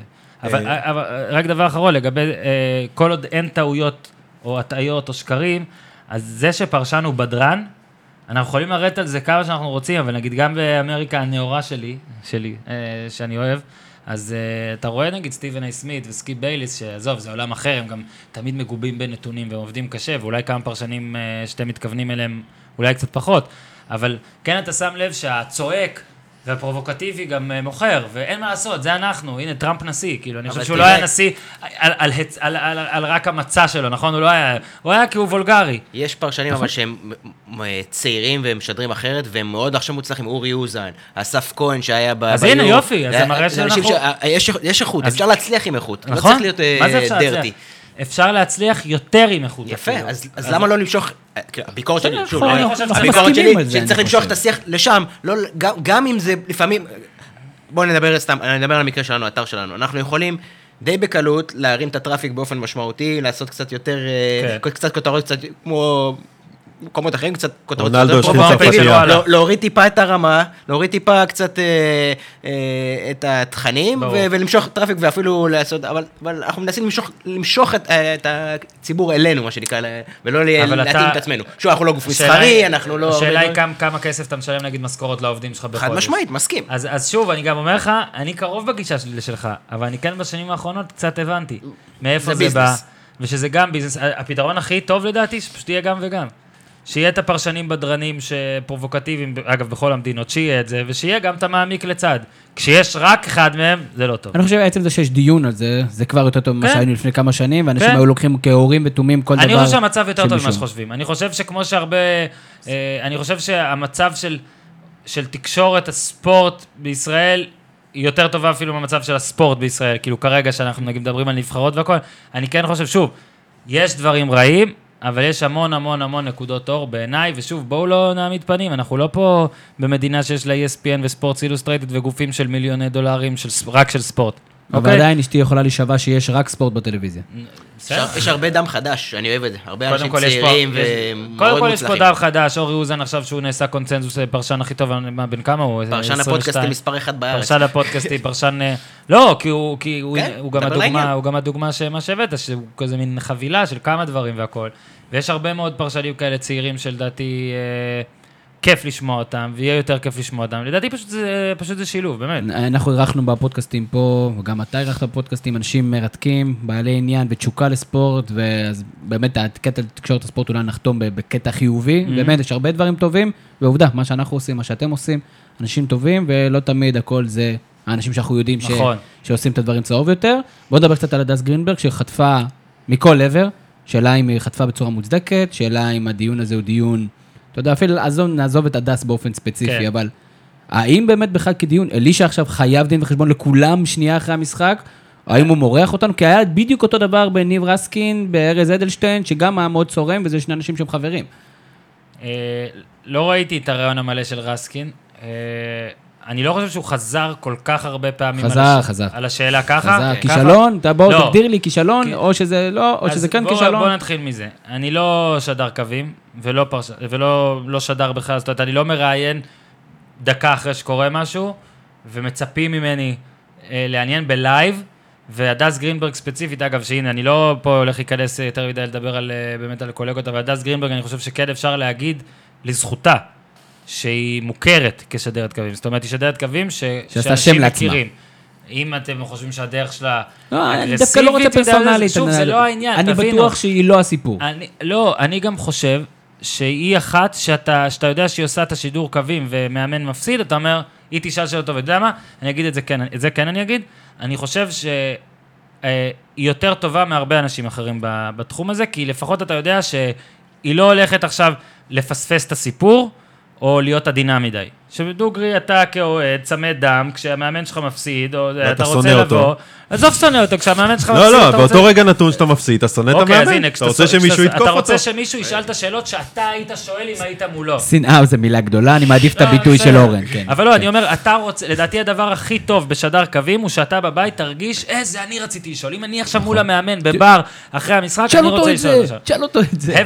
Having said that, אני חושב שיש הבדל בין אגרסיביות טובה לבין מה שקרה, שהדבר שלא אהבתי שהיה אתמול, ושוב, היא עושה את העבודה הזאת, אני לא, אולי אני לא אהיה טוב אם אני אעשה אותה, אני חושב שפשוט שאלת שאלה, היא שאלה, שאלה ראויה, אלישע התחמק סתם, אוקיי, אלישע היה צריך לתת יותר, אבל הוא לא נותן. עכשיו, שאלת עוד פעם, הוא לא נותן, אז די. נכון. אה, אגב, בש... כן גם בשביל הכבוד, זאת אומרת, אני ביקרתי המון את אלישע לוי, והוא עדיין מאמן נבחרת ישראל, בן אדם מבוגר יותר מאיתנו, עשה קצת דברים, אתם יכולים לרדת עליו, עשה דברים, והבן אדם, הוא לא חייב לאף אחד כלום. הוא חייב להתראיין. הוא לא חייב להגיד על מה עונה. הוא הבהיר שהוא לא רוצה לענות, ולדעתי בפעם השנייה, גם ראית איזה רציני. זאת אומרת, יש הרבה פעמים שאתה רואה שיש עברה, ואז בפעם השנייה אתה רואה שיש איזה... התרקחות. איזה התרקחות, ואתה מבין שאתה יכול ללכת. פה לדעתי היה שש, שבע, תשע פעמים על אותו דבר. מה שמצליק שהיה בגרסאות שונות, והיא... היא באמת חשבה שהוא לא טמבל. אני אגיד לך ככה, אני חושב שבראיון, מה שאני אוהב בראיונות של הדס וחבריה וחברותיה, זה שראיון שאתה יושב ואתה, כל הראיון דרוך ולא רוצה שהוא ייגמר. הראיון הזה הרגיש ארוך מדי בגלל שכאילו הוא מוצא, זאת אומרת, שוב, לדעתי הייתה יכולה ללכת, אולי אגב, שוב, אלישע סגר אותה יותר מדי, גם לדבר רק על ספרד, כאילו די, אל תהיה כזה, כאילו מה זה, אתה ג'ורדי שלפני משחק, אני מתרכז בין... דרך אגב, ויש גם דרך לעשות את זה בהקיצה כזאת, כאילו הוא אומר, עוד דברי איתי רק על ספרד, אז איך הסנסיו? זה, אתה יודע, לזרוק איזה הערה כזאת, שחצי מצחיקה קצת מציגה אותך באור מגוחך. גם לנו קל לנתח כאילו בריפלי שאחרי, אבל אני אומר, היה לדעתי ברור שהוא לא יענה על זה, זאת אומרת, אחרי זה אגב הוא הגיע אלינו, והוא גם לא הסכים להגיד. אה, ניסיתם גם? לא ראינו את הרעיון, אני לא ראיתי אותו עד היום, לא שאלנו אותו. שוב, הוא דיבר קצת יותר פתוח, הוא כן הסכים לדבר קצת יותר על הקמפיין ויותר הכל, אבל בן אדם לא אומר אפילו שהוא רוצה להמשיך לעוד קדנציה, ואז ניסינו לשאול אותו שוב, אתה רוצה? רק תגיד, אתה רוצה? והוא אומר, סיכויים עושים בסוף, ואז אני גם אמרתי, כאילו, אבל זה לא סיכום, כאילו שואלים אם הוא רוצה, אז בסדר, הוא היה סגור מדי, ועדיין אני חושב שצריך פה את הכבוד של בן אדם אה, לא רוצה להגיד משהו, והוא בשידור ישיר, אז סבבה, אז תכבד, הוא לא רוצה להגיד, זאת אומרת, זה לא שאתה, ולדעתי לא היה לדרך לשבור אותו, במקרה הזה. אז זה היה קצת, זה היה קצת מיותר. אז אני אנסה קצת להקשות עליך. נו. אני רואה כולם פה. אני קצת, היום אתה יודע, התפרסמו גם כל מיני דברים שהיא צייצה לפני זה בטוויטר שלה. העולם הזה של הפרטי מול הציבורי, התפקיד הפרטי שלי, לעומת התפקיד הציבורי שלי, הוא מאוד מאוד קטן. איך נזהרים בזה בתקשורת? רגע, תרחיב, כי אני לא יודעת מה ציצה. דוגמה, היה ציוץ לפני שלושה ארבעה ימים על הליצנים, והיא העלתה אצלה בטוויטר או בפייסבוק, תמונה של אלישע כליצן, ואמרה, היזהרו מהליצנים שמסתובבים היום בישראל, משהו קצת חסר טעם, בטח היום בקונטקסט, יכול להיות ששוב, אנחנו קצת שופטים אותה קצת יותר מדי, היא לא הסיפור, אני דווקא בכוונה לוקח את זה כללי יותר, איך, כמה זה קשה לכותב בתקשורת מיינסטרים, שעדיין צריך, יש לו את ה... דף שלו, את הפרופיל שלו ואת החיים האישיים שלו, לחבר בין הדברים האלה, כי דוגמה טובה שברק לדוגמה נתן זה, אני עובד בחברת ראוי חשבון, אני לא יכול עכשיו לכתוב כל מה שאני רוצה בפייסבוק שלי, ללקוחות שלי. תשמע, אני, אם אתה שואל אותי, אני לא יכול להגיד על הדס, כי זה... לא, לא, בכוונה לא רוצה ספציפית. אגב, הדוגמה הזאת על היצנים אולי נראית רע בגלל הטוסון, השטג טוסון, אבל עדיין, אני הרבה עושה בטוויטר שלי והכל כזה אלמנטים בידוריים והומוריסטים, מקווה שזה מצליח. בגלל זה אני לא נכנס אליה, אני רק אומר... אז לא, פה אני חושב שהיה בעיה, אני גם שוב, אני חושב שהדבר היחיד ברעיון היה פשוט שהיא שאלה את אותה שאלת הידי הפעמים וזהו, אבל אני למשל עליי... כמו תמיר, שהוא לוחץ עליך עכשיו, לוחץ, לוחץ, הוא לא עוזב אותך. דווקא הנה, הוא עושה את זה בכן, הוא עושה את זה בכן. אני אגב חושב, הביקורת שלי על אלישע לוי, אם אפשר להמשיך על זה, כאילו בן אדם, תתמודד, כאילו בפעם השנייה השלישית תבוא, כאילו, תפסיקי בתדמית שלה יותר מדי נחמד. ותלך. לא, אל תלך. תגיד לה, דס, תקשיבי. אני לא הולך לענות על זה. אני יודע, אני לא הולך לענות אף שאלה על הקמפיין. הוא אמר את זה. לא, אבל הוא לא אמר את זה, הוא אמר את זה כזה באופן, הוא היה פסיבי. הוא לא בא והיה אקטיבי, כאילו, תשמע, אם פאולו סוזה היה שם, אלוהים יש... פאולו היה עושה לגליץ'. אבל ברור שאם הוא היה אגרסיבי, אז היו אומרים, היי, הבן אדם אגרסיבי, שאלו אותו שאלה, כאילו, הוא היה בלוז-לוז סיטואשן, ועד יש כך שגם, שוב, אני חושב שהוא היה בסדר. לא, הוא היה בסדר, אני חושב שהוא היה בסדר מדי. בוא נגיד שהוא עולה לפעמים, אני שומע אותו בתוכנות רדיו, ועד תוקפים אותו, והוא כזה נשמע פר וכזה, אז הייתי אומר, אוקיי, יאללה, תעצור אותם כבר, קצת יותר כבוד. לא, אני מתכוון שזה היה מין ביצה ותרדגות שהייתה צריכה להיפסק קודם, ואם הדס לא הפסיק אותה, אגב, יכול להיות שבאוזניה אמרו לה תמשיך. אני בטוח שאמרו לה, אני בטוח שאמרו לה. והיא עדיין אחת שתיקן מנדה, אני חושב שהוא יכול לנסות קצת... הוא עצר, הוא אמר לה, סבבה, לא מתכוון לענות לזה. היא יותר חד מזה. לא, אבל אני, אני עליי, אוקיי, אני יכול להעיד על עצמי שאני לא מתעצבן עם מהר, אוקיי, אני מאוד מאוד רגוע, אני הייתי מפסיק את זה קודם. הדיון, יש לי שאלה, הדיון הוא, אם הוא בכלל, עזוב, לא אין כאשר הדס, האם לדעתך או לדעת המשתפים, הוא באמת היה חייב לתת דין וחשבון באותו רגע? לא.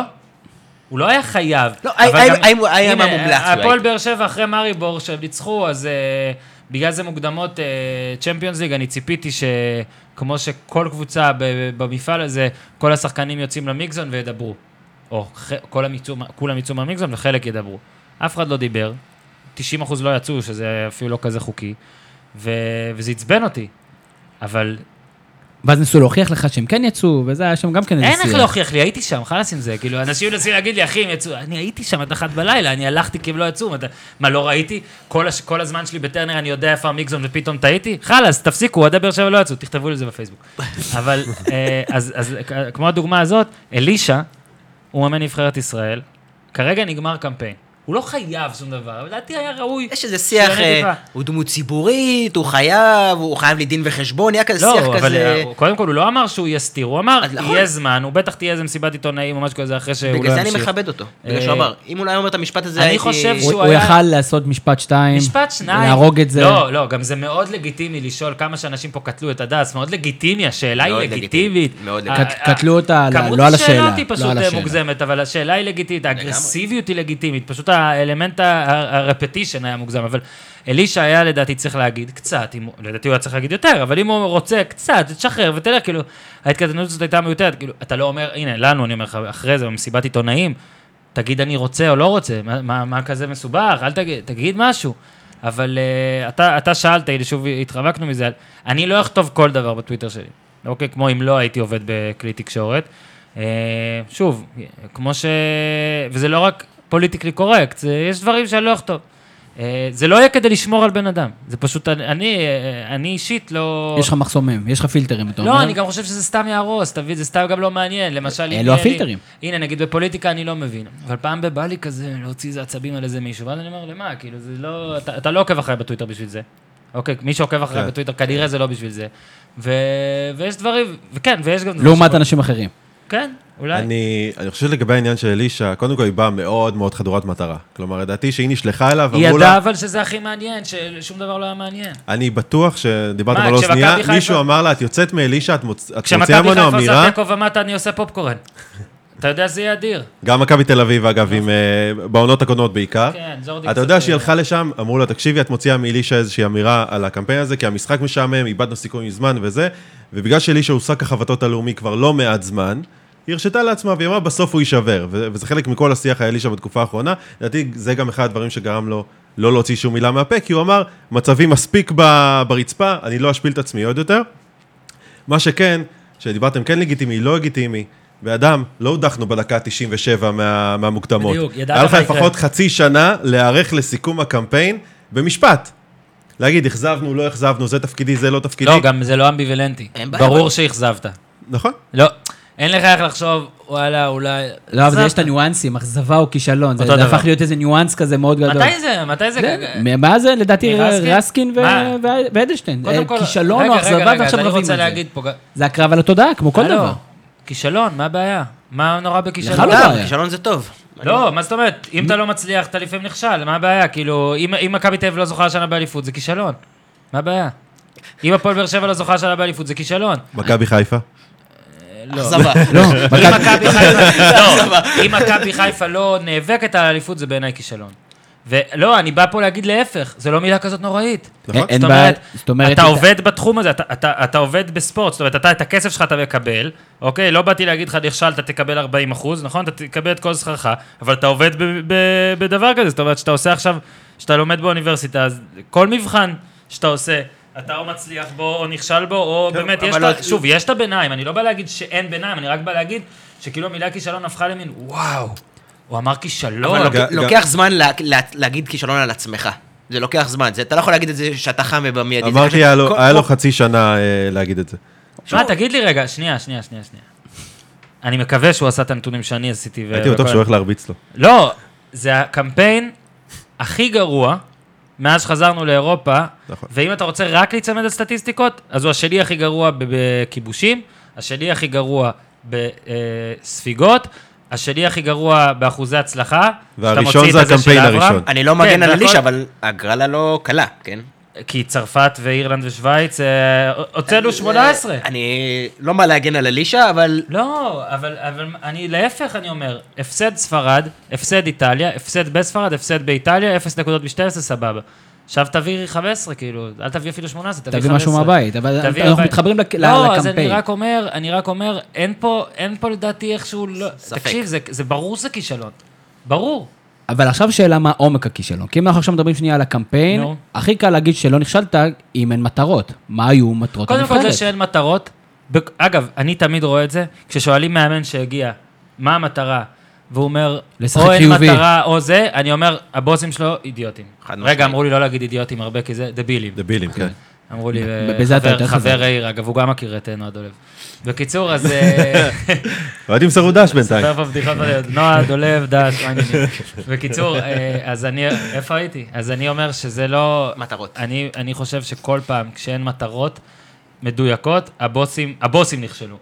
בכל מקום מתוקן צריך מטרות, שוב. מטרות על, מטרות בעיניי, מה, מה הכי טוב שאתה יכול להשיג, או מה במינימום. כל פעם שבא מאמן, שחק כדורגל חיובי, ואולי להתברג בפלייאוף העליון. אז מה אתה עושה פה? כאילו, אם אין, כאילו, מה זאת אומרת? ואז אחרי זה הבוסים, ומה הכי מצחיק? בוסים לא מציבים מטרות, ומפטרים את המאמן אחרי ארבעה מחזורים. מה היו המטרות? מה, למה פיתרת אותו? ביחס למה? כאילו, מה רצית? שנראה אותו? אני לא מבין, כאילו, ומה זה נראה? כדורגל לא היה חיובי. אתה כבעלים, אתה יודע מה זה כדורגל חיובי יותר מהמאמן שלך, כאילו, אתה יודע איפה... אז אני לא מבין את זה, ואני חושב שהיה צריך להיות מטרות, הייתה צריכה להיות מטרה, ואני יודע מה, גם בלי מטרות, וזה מה שהכי מדהים, גם בלי מטרות, בלי לחץ ובלי ציפיות, הוא נכשל. אתה יודע איזה קשה זה? אתה יודע איזה קשה זה להיחשל שאתה לא יודע מה זה נכשל? זה נכון, אבל לדעתי אם היו מגדירים את המטרות, היינו מבינים כמה הכישלון הזה גדול. יכול להיות, אבל הנה. או שזה היה מפקס אותך, תקשיב, והיית מוציא דברים יותר מעניינים. בגלל השיטה, בגלל השיטה שמשתנה, הדבר היחיד שחשוב זה נקודות. אוקיי, גם אני בהתחלה אמרתי, נהיה מקום שלישי, אבל מאז דברים השתנו. הכי חשוב זה נקודות, זה מה שמשפיע עליך במעבר לשיטת הליגת אירופה, או איך שקוראים... השם נכשלנו. לא, אבל לא הבאת שום נקודה, כאילו הבאת שלוש נקודות בית רק נגד ליכטנשטיין, ליכטנשטיין עשתה גול אחד, בקמפיין הזה הוא היה נגדך, ובבית, ואני אקח אותך דווקא למעבר לתוצאות. אני חושב שמה שכישלון בקמפיין של אלישע לוי, ובגלל זה אין שום סיכוי שבו הוא צריך להמשיך, ואגב, אם היו נותנים לו ארבע שנים, אז לא הייתי אומר שום דבר, אבל מראש, זה שלא היה דבר אחד טוב. אתה יודע איזה קשה זה? תחשוב, לא היה אף רגע שיא אמיתי. זאת אומרת, ניצחון באלבניה היה סבבה, אוקיי? לא, לא מזלזל בו, היה סבבה. זה הרגע השיא שלך, ניצחון באלבניה. הגול של בן חיים. גול, נו באמת, גול של בן חיים ב-אפס שתיים. לא, אחת שלוש נגד איטליה. כן, לא, אני אומר, זה היה עכשיו שתיים אפס לדעתי, לאיטליה. כן. בסדר, נו, אתה מבין? עזוב, עזוב, נו. אז לא היה, לא היה... אני הטרול פה, אתה לא צריך להתאחס עליי. לא, לא, אתה צודק אבל, לא היה רגעי שיא חוץ משני רגעים. הוא מהאנשים שמגיבים לך בפייסבוק, אתה מבין? אלבניה ובן חיים, אבל תחשוב... לא, צודק אבל, הגול גול היה. בופון חטף כזה. בקיצור... אפילו מסי באותה תקופה עוד לא שם בופון גול. בשני משחקים שלמים, הוא לעולם לא צריך להיות. דרך אגב, גם עדן בן בסט לא קבע שאת פעם לבופון. בדיוק, ואז את זה... לא היה אף שחקן שהשתפר בנבחרת, לא היה אף שחקן שהיה כוכב בנבחרת, לא היה אף שחקן שהניג את הנבחרת. לא, שוב, אמרתי לך את הנתונים על הגולים ועל הספיגות, אתה יודע איזה קשה זה? פשוט להיחשב בכל פרמטר. אבל זה לא נכון, כנראה שהמטרה המרכזית הושגה, ויוסי בנעיון השיג יותר ממאה הופעות. אם זאת המטרה זה בזיון, אני מסכים, אבל בואו רגע נשאר אותך ככה. כן. אתמול ראית את המשחק. כן. מישהו היה יותר טוב מיוסי בנעיון? בישראל. אז למה הוא לא פתח לצורך העניין? אוקיי, לא, לא. אבל זה לא רלוונטי. אבל זה לא רלוונטי, כי זה משחק שלא מעניין אף אחד. זה לא רלוונטי. ואז שאלה, לא היה עדיף לעלות מהספסל שחקן שירגיש מה זה משחק נגד נבחרת ספרד, כדי שבקמפיינים הבאים יהיה לו קצת קילומטראז'? אני חושב שלהגיד על זה שאלישע לא זימן את דיאס אבא נגד ספרד, זה פופוליסטי. סבבה, מסכים. אני חושב שדיאס אבא, שהוא בן עשרים וחמש, נכון? ואף אחד מאיתנו לא שמע עליו שנה שעברה. למרות שקבע שבעה עשר שערים בליגה לאומית. היית יודע אם היית בפודקאסט חמישים? מתוך שמונים שערים של נתניה. אני דווקא רוצה להגיד שאני גם שנה שעברה ניסיתי לראיין אותו עוד שהוא היה בלאומית. אני מת על דיאס אבא, ואני אומר, לא היינו על הגדרות שנה שעברה, עליו דיאס אבא לא בליגת העל. לא, בסדר, והמון אז דבור. אני לא רוצה להיכנס לזימון ספציפי, אני רוצה להבין מה המטרות. אני שום מחזיר אותך. הזימונים בגדול הזויים, אבל אני חייב להגיד שגם למשל לגבי דבור, למה הוא לא שיחק נגד איטליה? פציעה? היה משהו כזה. ושלושה יום אחרי זה באוסטריה, שיחק. אוקיי. לא, לא, לא, לא. לא, לא, לא. אתה יודע מה זה כשאתה מגיע לפעמים לנבחרת, ואתה מבין שאתה לא הולך לשחק. תקשיב, גם תומר חמד היה פצוע נגד איטליה, ואני מסמן פה עם היד, כאן לא יודע מה היה. לא, בשלושה ימים אחרי זה כבש, נגד ניוקאסל. נכון. אבל אני לא אומר שתומר חמד זייף פציעה, אני אומר שהנבחרת הפכה למקום נוח, שאנשים לא סובלים אותו. אוקיי? אתם חושבים שערן זהבי היה פורש מהנבחרת, אם הנבחרת הייתה במצב אחר? לדעתי לא. אבל איתו אי אפשר לדעת, הוא קצת חמור. אי אפשר לדעת, אבל שוב אתה יודע, זה נקודה מאוד מעניינת, כי אני משווה את תקופת הקוקטיילים המפורסמת של לא יודע, אני אומר לך ש רוזנובסקי. כן, רוזנובסקי. באופן עובדתי, הנבחרת היא מקום שכרגע, כמה שאנשים בראיונות אומרים, זה כבוד, זה לא מקום שכיף לשחקנים להיות בו, אני גם יצא לי לדבר אז במהלך הספר, לשחקני מכבי תל אביב, שעוד בזמן אמת סיפרו לי, כל פעם שאנחנו חוזרים לקריית שלום, אחרי קמפיין נבחרת, אנחנו נושמים. אני נושם, שהם לא נפצעים. גם, נכון. זה לא רק, זה, לדעתי זה משהו כלל עולמי, יש הרבה יותר ביזנס, הרבה יותר כסף, נבחרות הרבה פחות לאומיות. ועם זאת, מספיק תמונות מאיסלנד וממצרים בשבוע האחרון ומפרו בשבוע האחרון כדי להבין שיש לנו עוד דרך, יש כאן איזה סיידה. הנבחרת גם לא מנוהלת טוב, בוא נגיד את האמת, והקבוצות כמו מכבי תל אביב, שהניהול שבהן התקדם, ועוד מעט גם נראה את זה לדעתי בפועל באר שבע, ובטח גם במכבי חיפה, למרות שבמכבי חיפה יש איזה גן חיות תקשורתי שמזכיר את הנבחרת, קשה לשחקנים שמשחקים בקבוצה שהיא די חממה, חממה כזאת, ויודעים שלא משנה מה יקרה יתמכו בהם, ומה שלא צריך לצאת לא יצא, ואז אתה בא פתאום, ואני זוכר שגם מה זה, ויש במהלך הספר, אתה יודע, זהבי בקפריסין היה חולה, נכון? אתם זוכרים? היה לו איזה, הוא היה חולה, לדעתי, שלושים ותשע חום, ואמרו לו, אמרו לו, אתה הולך לבית חולים. והוא חיכה בלובי של המלון למונית, שתבוא לקחת אותו לבית חולים. ועוד לפני שהוא עלה למונית, הוא כזה הסתכל וראה באתרים שזהבי פונה לבית החולים. תחשוב איזה מדהים זה. למה אתה הולך רחוק? היה את ליאור רפאלוב שנכנס לשיחת ארבע עיניים עם אלי גוטמן, וכשהוא יצא מהחדר כבר היה זה שרפאלוב לא מתאים, ואם הוא לא רוצה שלא יהיה פה. זה שיחת ארבע עיניים ומכשיר הקלטה. כן, ארבע עיניים ועוד ארבע עיניים ושמונה אוזניים. שזה היה מדהים. אז אני אומר, בעיה, בעיה. אז בואו לא נסתכל על דברים השליליים. אורן יוסיפוביץ מקבל את תיק הספורט מוניטה, תיק הספורט במדינת ישראל, קיבלת את תיק נבחרת ישראל, מה הם שלושת הפעולות הראשונות שאתה עושה, כדי להביא אותנו לאנשהו שאתה תקבע, כי אתה קובע את המטרות. תראה, אני באמת חושב, אני גם לא איזה מבין ענק, לא בכדורגל ולא במנהל מקצועי. אגב, זה הגיוני שאני אמונה. כי לא צריך להיות מבין פה כדי להיות מבין. כי אתה מגיע. אבל אני הייתי, אני הייתי, כן. אתה בטוח תגיע. מה דרישות התפקיד? פשוט תבוא. אתה יכול להיות פה? מחר? ווייז, יש לך? היום למשל כתבתי שאם בנעיון כל כך רוצה, תנו לו. אוקיי? להיות מאמן, אבל לא אמרת מאמן. אמרת מנהל ספורטיבי או מנהל טכני או מנהל... איך שתקרא לזה? מישהו שבתוות הדרך מחליט על המאמנים, כתובת להאשמות, כתובת לברכות, הכל. אוקיי? הכל. עכשיו אני אומר ככה, בעיניי עופר עיני, ושוב, יכול להיות שהוא גאון פיננסי ומנהל והכל. עופר עיני לא יכול לקבל החלטה על מי יאמן נבחרת ישראל, כי הוא לא רק עסקן, הוא לדעתי ממש לא מבין בכדורגל. זאת אומרת, יש כאלה שהם חצי חצי, יש כאלה שיותר, נגיד, תביב למשל, הוא בעלים, אבל הוא מבין בכדורגל. יש שם איזה ועדת איתור, לא? כן, אחלה ועדת איתור, בסדר? בטח גם אנשים ש... לא, יש שם כמה אנשים שאני לא יכול להגיד, יש שם רביב או צעירים. יש ועדת איתור, אבל הוועדת איתור הזאת קובעים תקציב, וקובעים להם כל מיני היבטים. ואני רוצה שתוכיח לי שאם כל הוועדת איתור חושבים ככה, ואופר אלי חושב אחרת, אז זה לא מתקבע, ואופר אלי הוא חבר בחמישה, לא הוא מחליט. דרך אגב, יש לו אחלה חיקוי בבובה של לילה. נו, שזה כבר... נאמן למקור. אבל בניון, זה לא הספציפי בניון, אלא זה מה זה אומר. עכשיו, אני גם, אני כתבתי הרבה דברים רעים על בנעיון, ואני חושב שהוא לא התנהג בסדר כשהוא היה אצלכם במכבי חיפה, הוא עשה הרבה טעויות, אוקיי? ו- ועדיין אני אומר, תשמע, הבן אדם הזה שיחק עם השחקנים האלה, התאמן אצל המאמנים האלה, היה בקבוצות האלה, היה בנבחרת כל השנים האלה, העלייה עם גרנט וכל הדעיכה, רואה את הכל, אוקיי? אני חושב שאפשר להגיד שבין שחקני הכדורגל הוא השחקן שצבר הכי הרבה ידע טוב, ידע גדול, ידע חזק, אם הוא רוצה איזשהו תפקיד, אחרי זה תגדירו איך, תחתימו אותו מחר, אוקיי? שהוא בהנחה שהוא פורש בסוף השנה מכדורגל, שלא אל תעשו פה מחר יותר מדי גדול, תחתיב אותו מחר ותן לו לעבוד. עכשיו, אתה אומר לי מה, אני אומר עשר שנים והכל, צריך לאמץ, זה כאילו אישה משעמם, אתה יודע, מה שבלגיה, מה שהולנד, עזוב, אבל לך על איזושהי מדינה שבה, לא הולנד, כאילו, עכשיו זה לא דוגמה טובה, אבל הולנד של פעם, או גרמניה למשל עכשיו. לך על איזו דוגמה שהצליחה, שלח אנשים לשם, תלמד, אבל אז אל תחזור לפה, וברעיונות איך אהבתי את זה שמאמנים היו חוזרים, גם גודמן, גם זה היה חוזר נגיד מזלצבורג שם, וצ'לסי וזה, מספר.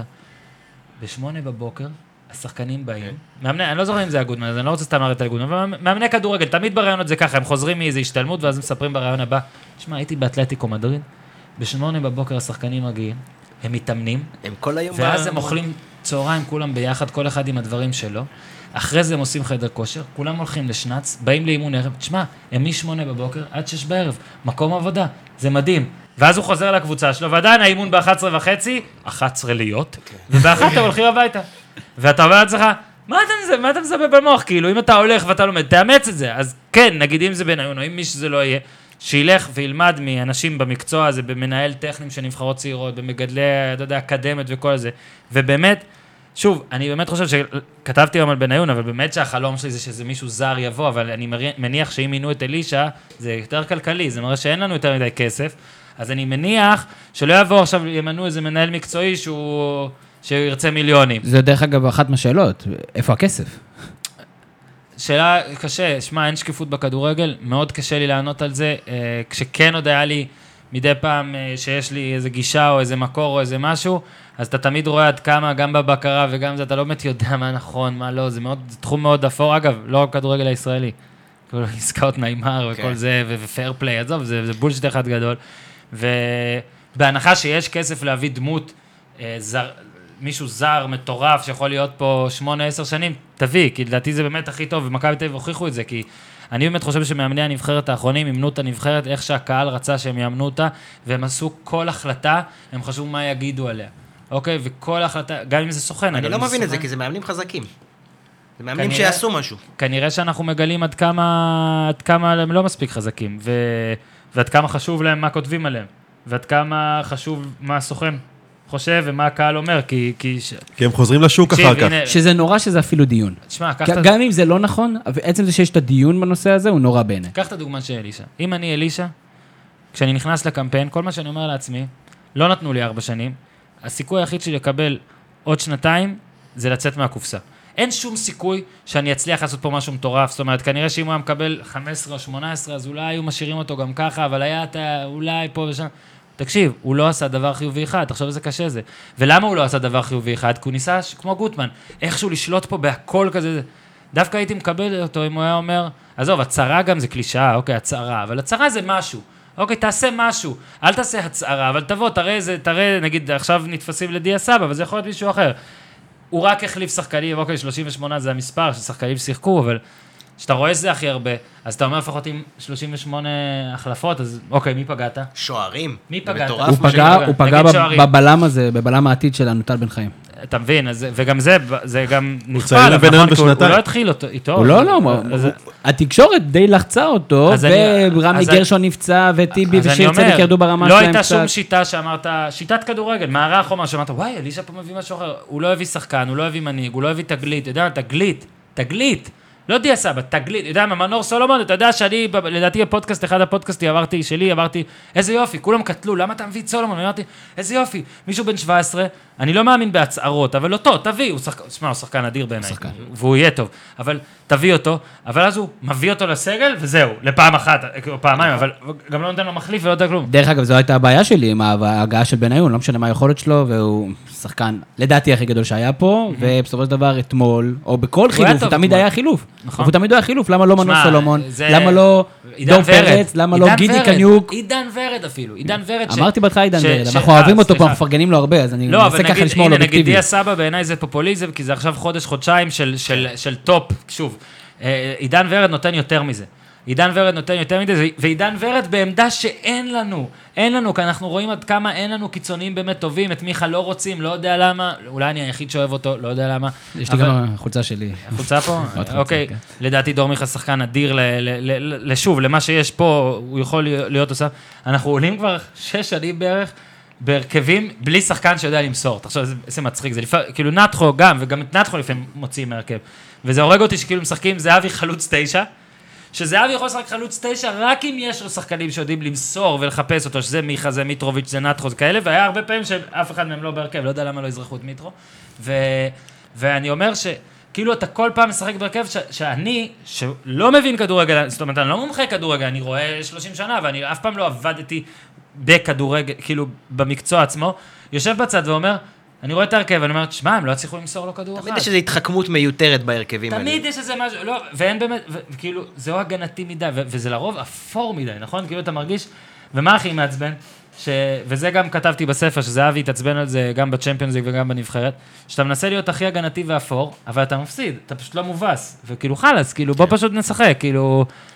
אני דווקא דרך אגב חושב שכל שיטת, אם אנחנו מדברים על הפתרונות, אני חושב שישראל צריכה להבין שהיא לא יודעת שחק כדורגל ברמות האלה, היא לא מספיק טכנית, פעם היינו בשנות ה-תשעים, היינו נבחרת טכנית, בעלת יכולות אישיות מאוד גבוהות, ולפחות ברמה הבינונית של אירופה, והיום אנחנו לא כאלה, ואנחנו צריכים לעבוד על שיטה הגנתית, אולי איזה שלוש חמש שתיים כאלה, מה שיבליט יתרונות מסוימים, לפתוח עם שחקנים מהירים, ויכולת להקות. מה הבעיה שיש חמישה שחקני הגנה, שכרגע, כרגע, ב-אלפיים שבע עשרה, החוליה הכי גרועה בישראל זה ההגנה. נכון. זאת אומרת, המגנים זה כבר המון שנים, המון שנים, בלמים אנחנו רואים עכשיו, זה גם מוריים, צדק וכל הדבר הזה, שכאילו אפילו היחידים שיכולים לשחק בנבחרת.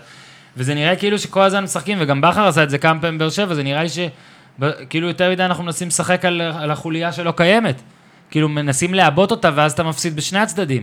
ואם לבכר קשה לבוא בטענות, כי לרוב הוא פוגע, אני לא חושב שהשיטה של אלישע הייתה הכי הלמת הנבחרת, כמעט באף משחק. אני חושב שגם בסוף נבחרת, אחת החסרונות המרכזיים זה שהם לא משחקים יחד הרבה זמן. ולהוסיף על זה ולהוסיף שלושים ושמונה שחקנים, ולנסות שיטות משחק שאף קבוצה בליגה לא משחקת. כלומר, בוא נגיד, הזמנת חמישה שחקנים, באר שבע שמו אותם בהרכב, ואתה יודע, אנחנו רואים, גרמניה וספרד, אלופות העולם האחרונות, היו מבוססות על קבוצה אחת. כלומר, התיאום הוא חלק מאוד מאוד מרכזי. ולדעתי היה צריך לעשות את זה פעם, עוד שהיה הפועל תל אביב, אחרי זה מכבי תל אביב. הפועל מכבי תל אביב והפועל באר שבע. הפועל באר שבע גם היה לא מעט נציגים. הפועל באר שבע זה אליפות מאוד זרה גם, כאילו, שוב, יש המון ישראלים מצוינים, אבל הזרים היו הסופרסטארים הגדולים. אבל בסוף כבסיס, כי אתה רוצה לבנות קבוצה ש... בסוף אני מעדיף אחד עשר שחקנים שמכירים אחד את השני, מאשר חמישה סופרסטארים ושישה שלא מכירים בכלל. גם מסכים שהתיאום חשוב, ושוב, ניקח את הדוגמה של זהבי, שפשוט אני יצא לי להכיר אותו קצת. זהבי הוא חלוץ תשע, כי עשו אותו כזה. דור מיכה עשה אותו כזה, ניקולה מיטרוביץ' עשה אותו כזה, סוזה ופאקו לימדו אותו את זה. הוא לא חלוץ תשע סתם, זאת אומרת, זה לא לבנדובסקי, אוקיי? והרג אותי שבנבחרת, כאילו תמיד ש... כאילו, מצד אחד שמו אותו חלוץ תשע, ומצד שני לא שיחקו עליו כמו ששיחקו אה, במכבי, זה כאילו אתה מאמן נבחרת... הם שיחקו עליו כחלוץ תשע, כחמד. כן, כאילו מאמן נבחרת יושב בבית ורואה איך צריך לעשות את זה, ולא עושה את זה איך שקרור. עכשיו אני אומר לך, יש לך את תומר חמד, שהוא אחלה חלוץ תשע, בטח לנבחרת הזאת. עכשיו, אין פה שחקנים כמעט, אז אתה יש לך שני שחקנים שהם כרגע מעל היתר, כנראה, כרגע שניהם מעל היתר, ואתה כאילו בוחר ביניהם, אנחנו ברזיל? דרך אגב, כמה אתה חושב שזה היה לזה, אתה יודע, היו שמועות שזהבי לא יהיה מוכן. אפס, אפס. שמועות הם אפס. אני יכול אפילו להגיד לך, אתה רוצה עוד חשיפה, שאם זהבי היה צריך לבחור הרכב, פעם אחת עוד שאלתי, תוסיתי אותו את זה, אז הוא אמר שהרכב הכי טוב שהיה לבחרת, זה דאבורו וחמד למעלה. איפה הם? אתה מבין? פה תמיד, אני זוכר שאפילו, אגב, בקמפיין של שלמה, אחד הקמפיינים, אז זה היה כזה, היה באמת דור יצירתי מאוד, ואז אמרו, נימני רביב וברקוביץ לא יכולים לשחק ביחד. ואני שוב אומר, מה, אנחנו ברזיל? ונימני המגן שמאלי. תקשיב, עכשיו פה זה באמת שלושה קשרים ביחד, אבל להגיד שזהבי וחמד חייבים לשחק ביחד. לא, לא יכולים, חייבים, ומה שצריך שבמשחק ההוא מול מקדוניה, גם אחרי שהוא סוף סוף הכניס את חמד אלישע, הוא הזיז את זהבי לכנף, ואז אמרתי, תשמע, זה כאילו... ועדיין בעשר דקות האלה לפני שהוא הזיז אותו לכנף, היה כמה דקות טובות. עדיין היה איזה כמה דקות, אבל אז אחרי זה הוא עשה עוד את חילוף, ואז באמת... זה רק מוכיח שהמאמן מתערב ורק הורס. לגבי בנעיון, אני גם חשבתי על זה, ואני אתאמן את זה, אחד הדברים הראשונים שאמרתי, מהבטן כזה בנעיון, אבל מרגיש לי... זה מרגיש לי ברקוביץ' מדי, זה כאילו, זה כאילו, זה פתרון של פאק את, כאילו, ניסינו הכל, עושים הכל. אז אני חושב שהיום גם שאלו אותי על ההבדל, קודם כל, שים לב שככל שעבר הזמן, יותר ויותר אנשים אמרו, "פאק it, בוא נקח את ברקו", נכון? כאילו, אוהדים, שזה כמו טראמפ. כן, בדיוק. אין לי משהו נגד הרפובליקנים, אבל ברור שהרפובליקנים לא חושבים שהוא הדמות שצריכה לייצג אותם. זה פשוט היה שנים של "פאק it", כאילו, והתעצבנו. חושב שבנעיון זה קצת אחרת, גם כי בנעיון, ברקוביץ' רוצה להיות כאילו מאמן נבחרת, אבל הוא לא מאמן. זאת אומרת, הוא רוצה רק את זה בנבחרת, ובנעיון יעשה משהו. זאת אומרת, אם זה לא יהיה בנבחרת, הוא יעבוד במקום אחר, בדבר הזה שהוא רוצה לעבוד, אם זה ניהול מקצועי, ואם זה... ברקוביץ' שמנהל סוכני שחקנים? ברקוביץ' ניהל כמה קבוצות צורך העניין. לא, אבל ברקוביץ' כאילו בהפועל תל אביב היה... זה אגב, הסוכן שחקנים, שוב, שואלים אותי למה אתה לא כותב על זה שהוא סוכן שחקנים, כי אני לא מצליח להוכיח את זה. הוא טוען שהוא לא. אני לא בעסקי הדיבה, לא בעסקי השקרים. לא, לא, אני לא אמרתי שהוא סוכן שחקנים, אמרתי, זה יכול להיות אחד מהדברים שהוא יכול לעשות אחרי הקריירה. לא מעניין אותו? הוא אמר לה בפודקאסט שהוא היה אצלי, הוא אמר, זה לא מה שמעניין אותו, אולי זה ישנה דעתו. אני, ושוב, אני לא חושב שאפשר לשים אותי כאיזה חייל של בנעיון, אני חושב שהיה לי מערכת יחסים לא הכי קלה איתו, בשנתיים האחרונות, קלה לי בעוד כסף. מה, מה, מה היה? מה, בוא תספר לנו מה היה. הוא גם חייב לי כסף על מונית. לא, היה דברים שכתבתי שהוא לא אהב, הוא הצליח להביע את זה, שהוא ממש לא אהב, והיה בינינו ויכוחונים. ואז הוא הגיע לסולחה, שחטתם כבש? היה אחלה פרק בפודיום. הוא בא לפודקאסט, והוא היה אחלה לדעתי. הוא גם אני תמיד טענתי שיוסי בנעיון יותר מדי מפחד ממה שהוא אומר, ולדעתי שם הוא קצת כן דיבר לעניין, ואתמול דיברתי איתו שוב אחרי המשחק, ראיינתי אותו שוב, וראו שהוא מאוד רוצה את זה, ואני שוב אומר, בניגוד לברקוביץ', שלא עושה כמעט שום דבר עד שהוא לא יקבל את תפקיד מאמן הנבחרת, ושוב, נשר זה לא בדיוק זה, והפועל תל אביב זה לא בדיוק זה, ובטח שלא ראשון, זה יותר בעלות, ואני גם חושב שיש הבדל ביניהם, כאילו עם כל הכבוד, ושוב, אני, אני יכול להגיד לך ש... אם יש משהו להעריך בברקוביץ, זה הפשן שיש לו לדבר הזה. גם הפשן וגם הבידור וגם הכל, ואני אומר לך שהוא דמות שכיף לי לסקר ולראות, וגם בספר מאה הגדולים אני רציתי להיות זה שכותב עליו, זה מאוד חשוב לי, והוא השחקן הכי טוב שאני ראיתי בישראל אי פעם. הישראלי הכי טוב שאני ראיתי, בעיניים שלי, זאת דעתי. ועדיין, הקריירה של בנעיון, ומה שבנעיון למד, זה לדעתי, לפעמים לא שמים לב, כאילו ברקוביץ' היינו אז נוסטלגים, זה היה סאות'המפטון, ווסטה, סיטי, סיטי חלשה, סלטיק, וסלטיק. רנג'רס. סלטיק? סלטיק, סלטיק, סליחה. זאת אומרת, תסתכל רגע פה, כאילו, ליברפול, ארסנל, צ'לסי, גול בברנבאו, עם מי הוא שיחק בנעיון לעומת עם מי ברקוביץ' שיחק, אצל מי בנעיון התאמן, לעומת אצל מי ברקוביץ' התאמן. ג'ון בארנס. לא, ברקוביץ' עשה קריירה מצוינת, אני חושב שאין כל להשוות. זה כאילו הפועל חיפה לעומת מכבי תל אביב, שוב, בקנה מידה שהפועל חיפה לעומת מכבי חיפה בשנים שלא עכשיו, עכשיו זה הפוך, אז אני חושב... אני רוצה להגיב כל כך הרבה פעמים, אבל אני אשתוק, אני פשוט אשתוק. לא, לא, אבל אני דווקא חושב שזה קצת עושה עוול בנעיון שאומרים, שאני חושב שבנעיון כמה שהיה לו את הפאקים בזמן האחרון, שמע, זה ידע עצום וקשרים. בנעיון גם כמנהל טכני, לך תדע מי הוא יכול להביא. אולי איזה מאמן הוא יכול להביא, איזה, או, איזה עזרה הוא יכול להביא. אבל זה לא תרבות האינסטנט. בוא ניתן את זה לכוכב הגדול, בוא נשהו יעשה... בוא נראה איך... האם יש מקבילים אחרים לי... שעשו את זה בנבחרות אחרות? קודם כל מטר שיש מקבילים, שאתה יודע, אתה יודע, כל המנטס זמרים וכשחקנים שישר נהיו מנהל מקצועי, לא רצו כך לאמן, רצו אה, לנהל. נבחרת זה גם לא בדיוק מנהל מקצועי כמו בקבוצה, זאת אומרת... זה אחרת, אתה הרי לא בוחר את השחקנים, המאמן יבחר את השחקנים, אבל אתה כאילו תתווה לו איזה דרך, ו- ואתה הכתובת, זאת אומרת, אתה יכול להביא מאמן, נגיד במכבי תל אביב, מה טוב בזה שיש את ג'ורדי קרויף, שמכבי תל אביב הצליחה להחליף מאמן כל שנה, ולהישאר לא רק רלוונטית, אלא בשנים מסוימת להשתפר, ולהמשיך לקחת תארים, וזה לא היה זעזוע כמו כששיימן בהרצליה מפטר מאמנים. שזה נושא מוזר בפני עצמו, שהיום אין את זה, אבל זה נכון, כבר, נכון, זה כבר לפודקאסט הבא. זה כבר לפודקאסט אחר, אבל, אני כן אומר ש... שזה לא העניין של תרבות אינסטנט, ואם כבר ש... שאלה שחסרה לי בטור, זה מה האלטרנטיבות. ברור שאם יש אלטרנטיבות, שאתה בא אליי ואומר, זה היה מנהל עשרים שנה ב... בקניה, או אתה יודע, כי... כי... אגב, אלה הדברים שאנחנו צריכים, אנחנו צריכים... נכון, זה קבלן יגוסלבי, לא, שעבר ש... באפריקה. שבא למדינה שאין בה כלום, חשוכה נכון. ככה, כי אנחנו מדינה בדיוק. שאין בה כלום, אנחנו מדינת ספורט חשוכה בקטע הזה. זאת אומרת, במה שאנחנו יודעים, לעומת מה שאנחנו... אגב, יש מישהו כזה, אברהם גרן. אבל אברהם גרן יקר, אברהם גרן זה עניין של מיסים, ושוב, אני חושב הלוואי, אבל אני חושב שאברהם גן זה גם יכול להיות, נגיד כשגודמן יצא מהנבחרת ואז חזר להפועל תל אביב, אני, הדבר שדאגתי ממנו עבורו זה היה, איך הוא הצליח להיות פתאום שוב בשאלות האלה, ברעיונות אחרי משחק, ולדבר זה, והדבר שהכי קשה לו היה זה לאמן, אתה יודע, אופר ורטה. ולהתראיין אחרי משחק אצל שדר קווים, שואל אותו מה לא עבד. כאילו אתה מגיע לאיזה נקודה שזה קצת קשה לך לחזור. אין לך את הפשן הזה, ואתה כבר לא שם. אבל אני חושב שמה שאתה אומר על בנעיון, מצד אחד זה מאוד הגיוני, כי גם שברקוביץ' חזר, ברקוביץ' מיד אחרי הפרישה... עזוב ברקוביץ', עזוב ברקוביץ', מה האלטרנטיבה כרגע? אני חושב...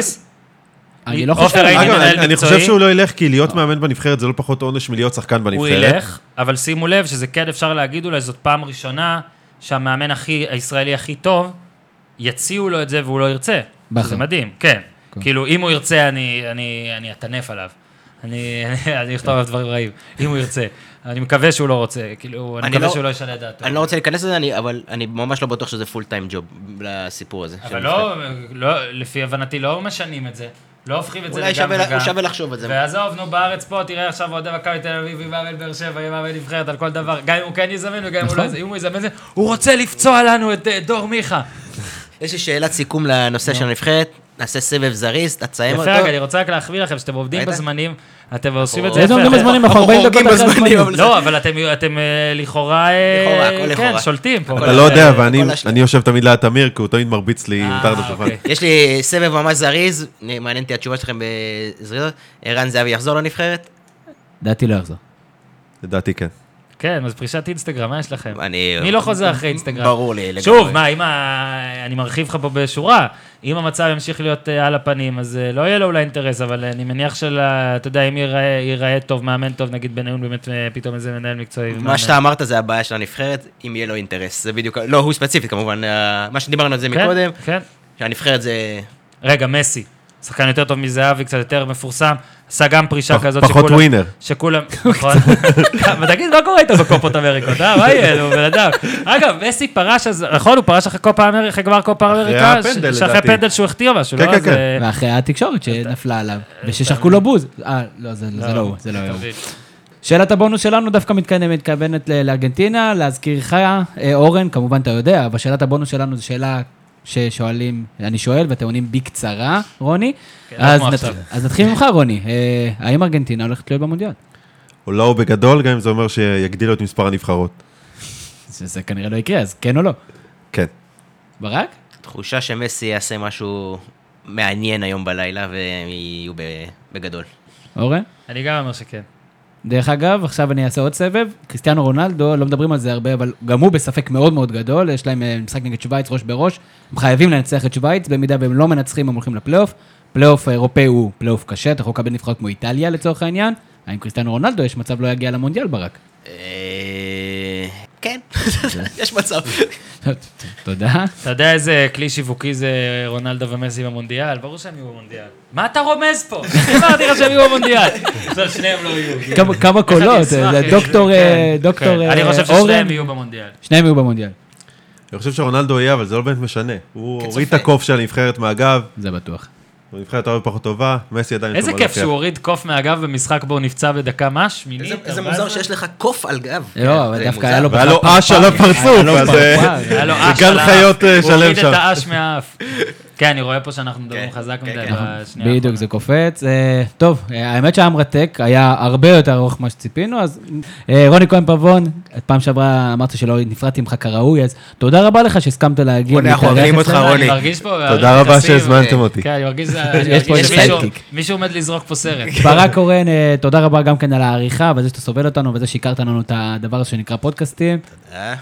ואורן יוסיפוביץ' היה תענוג, היה מענה, תמשיך לעשות מה שאתה עושה, יש לנו הרבה כותבים שמאוד מאוד אוהבים את הכתיבה שלך, ומבקרים אותך כתיבת הספר, לא נורא, זה קורה, אי אפשר להיות תמיד ב-מאה אחוז. מבקר, מבקש, מי שרוצה שיבקר, הכל טוב, לא לפחד, רק אני מבקש, את הדברים הכי מטומטמים, אבל בפייסבוק.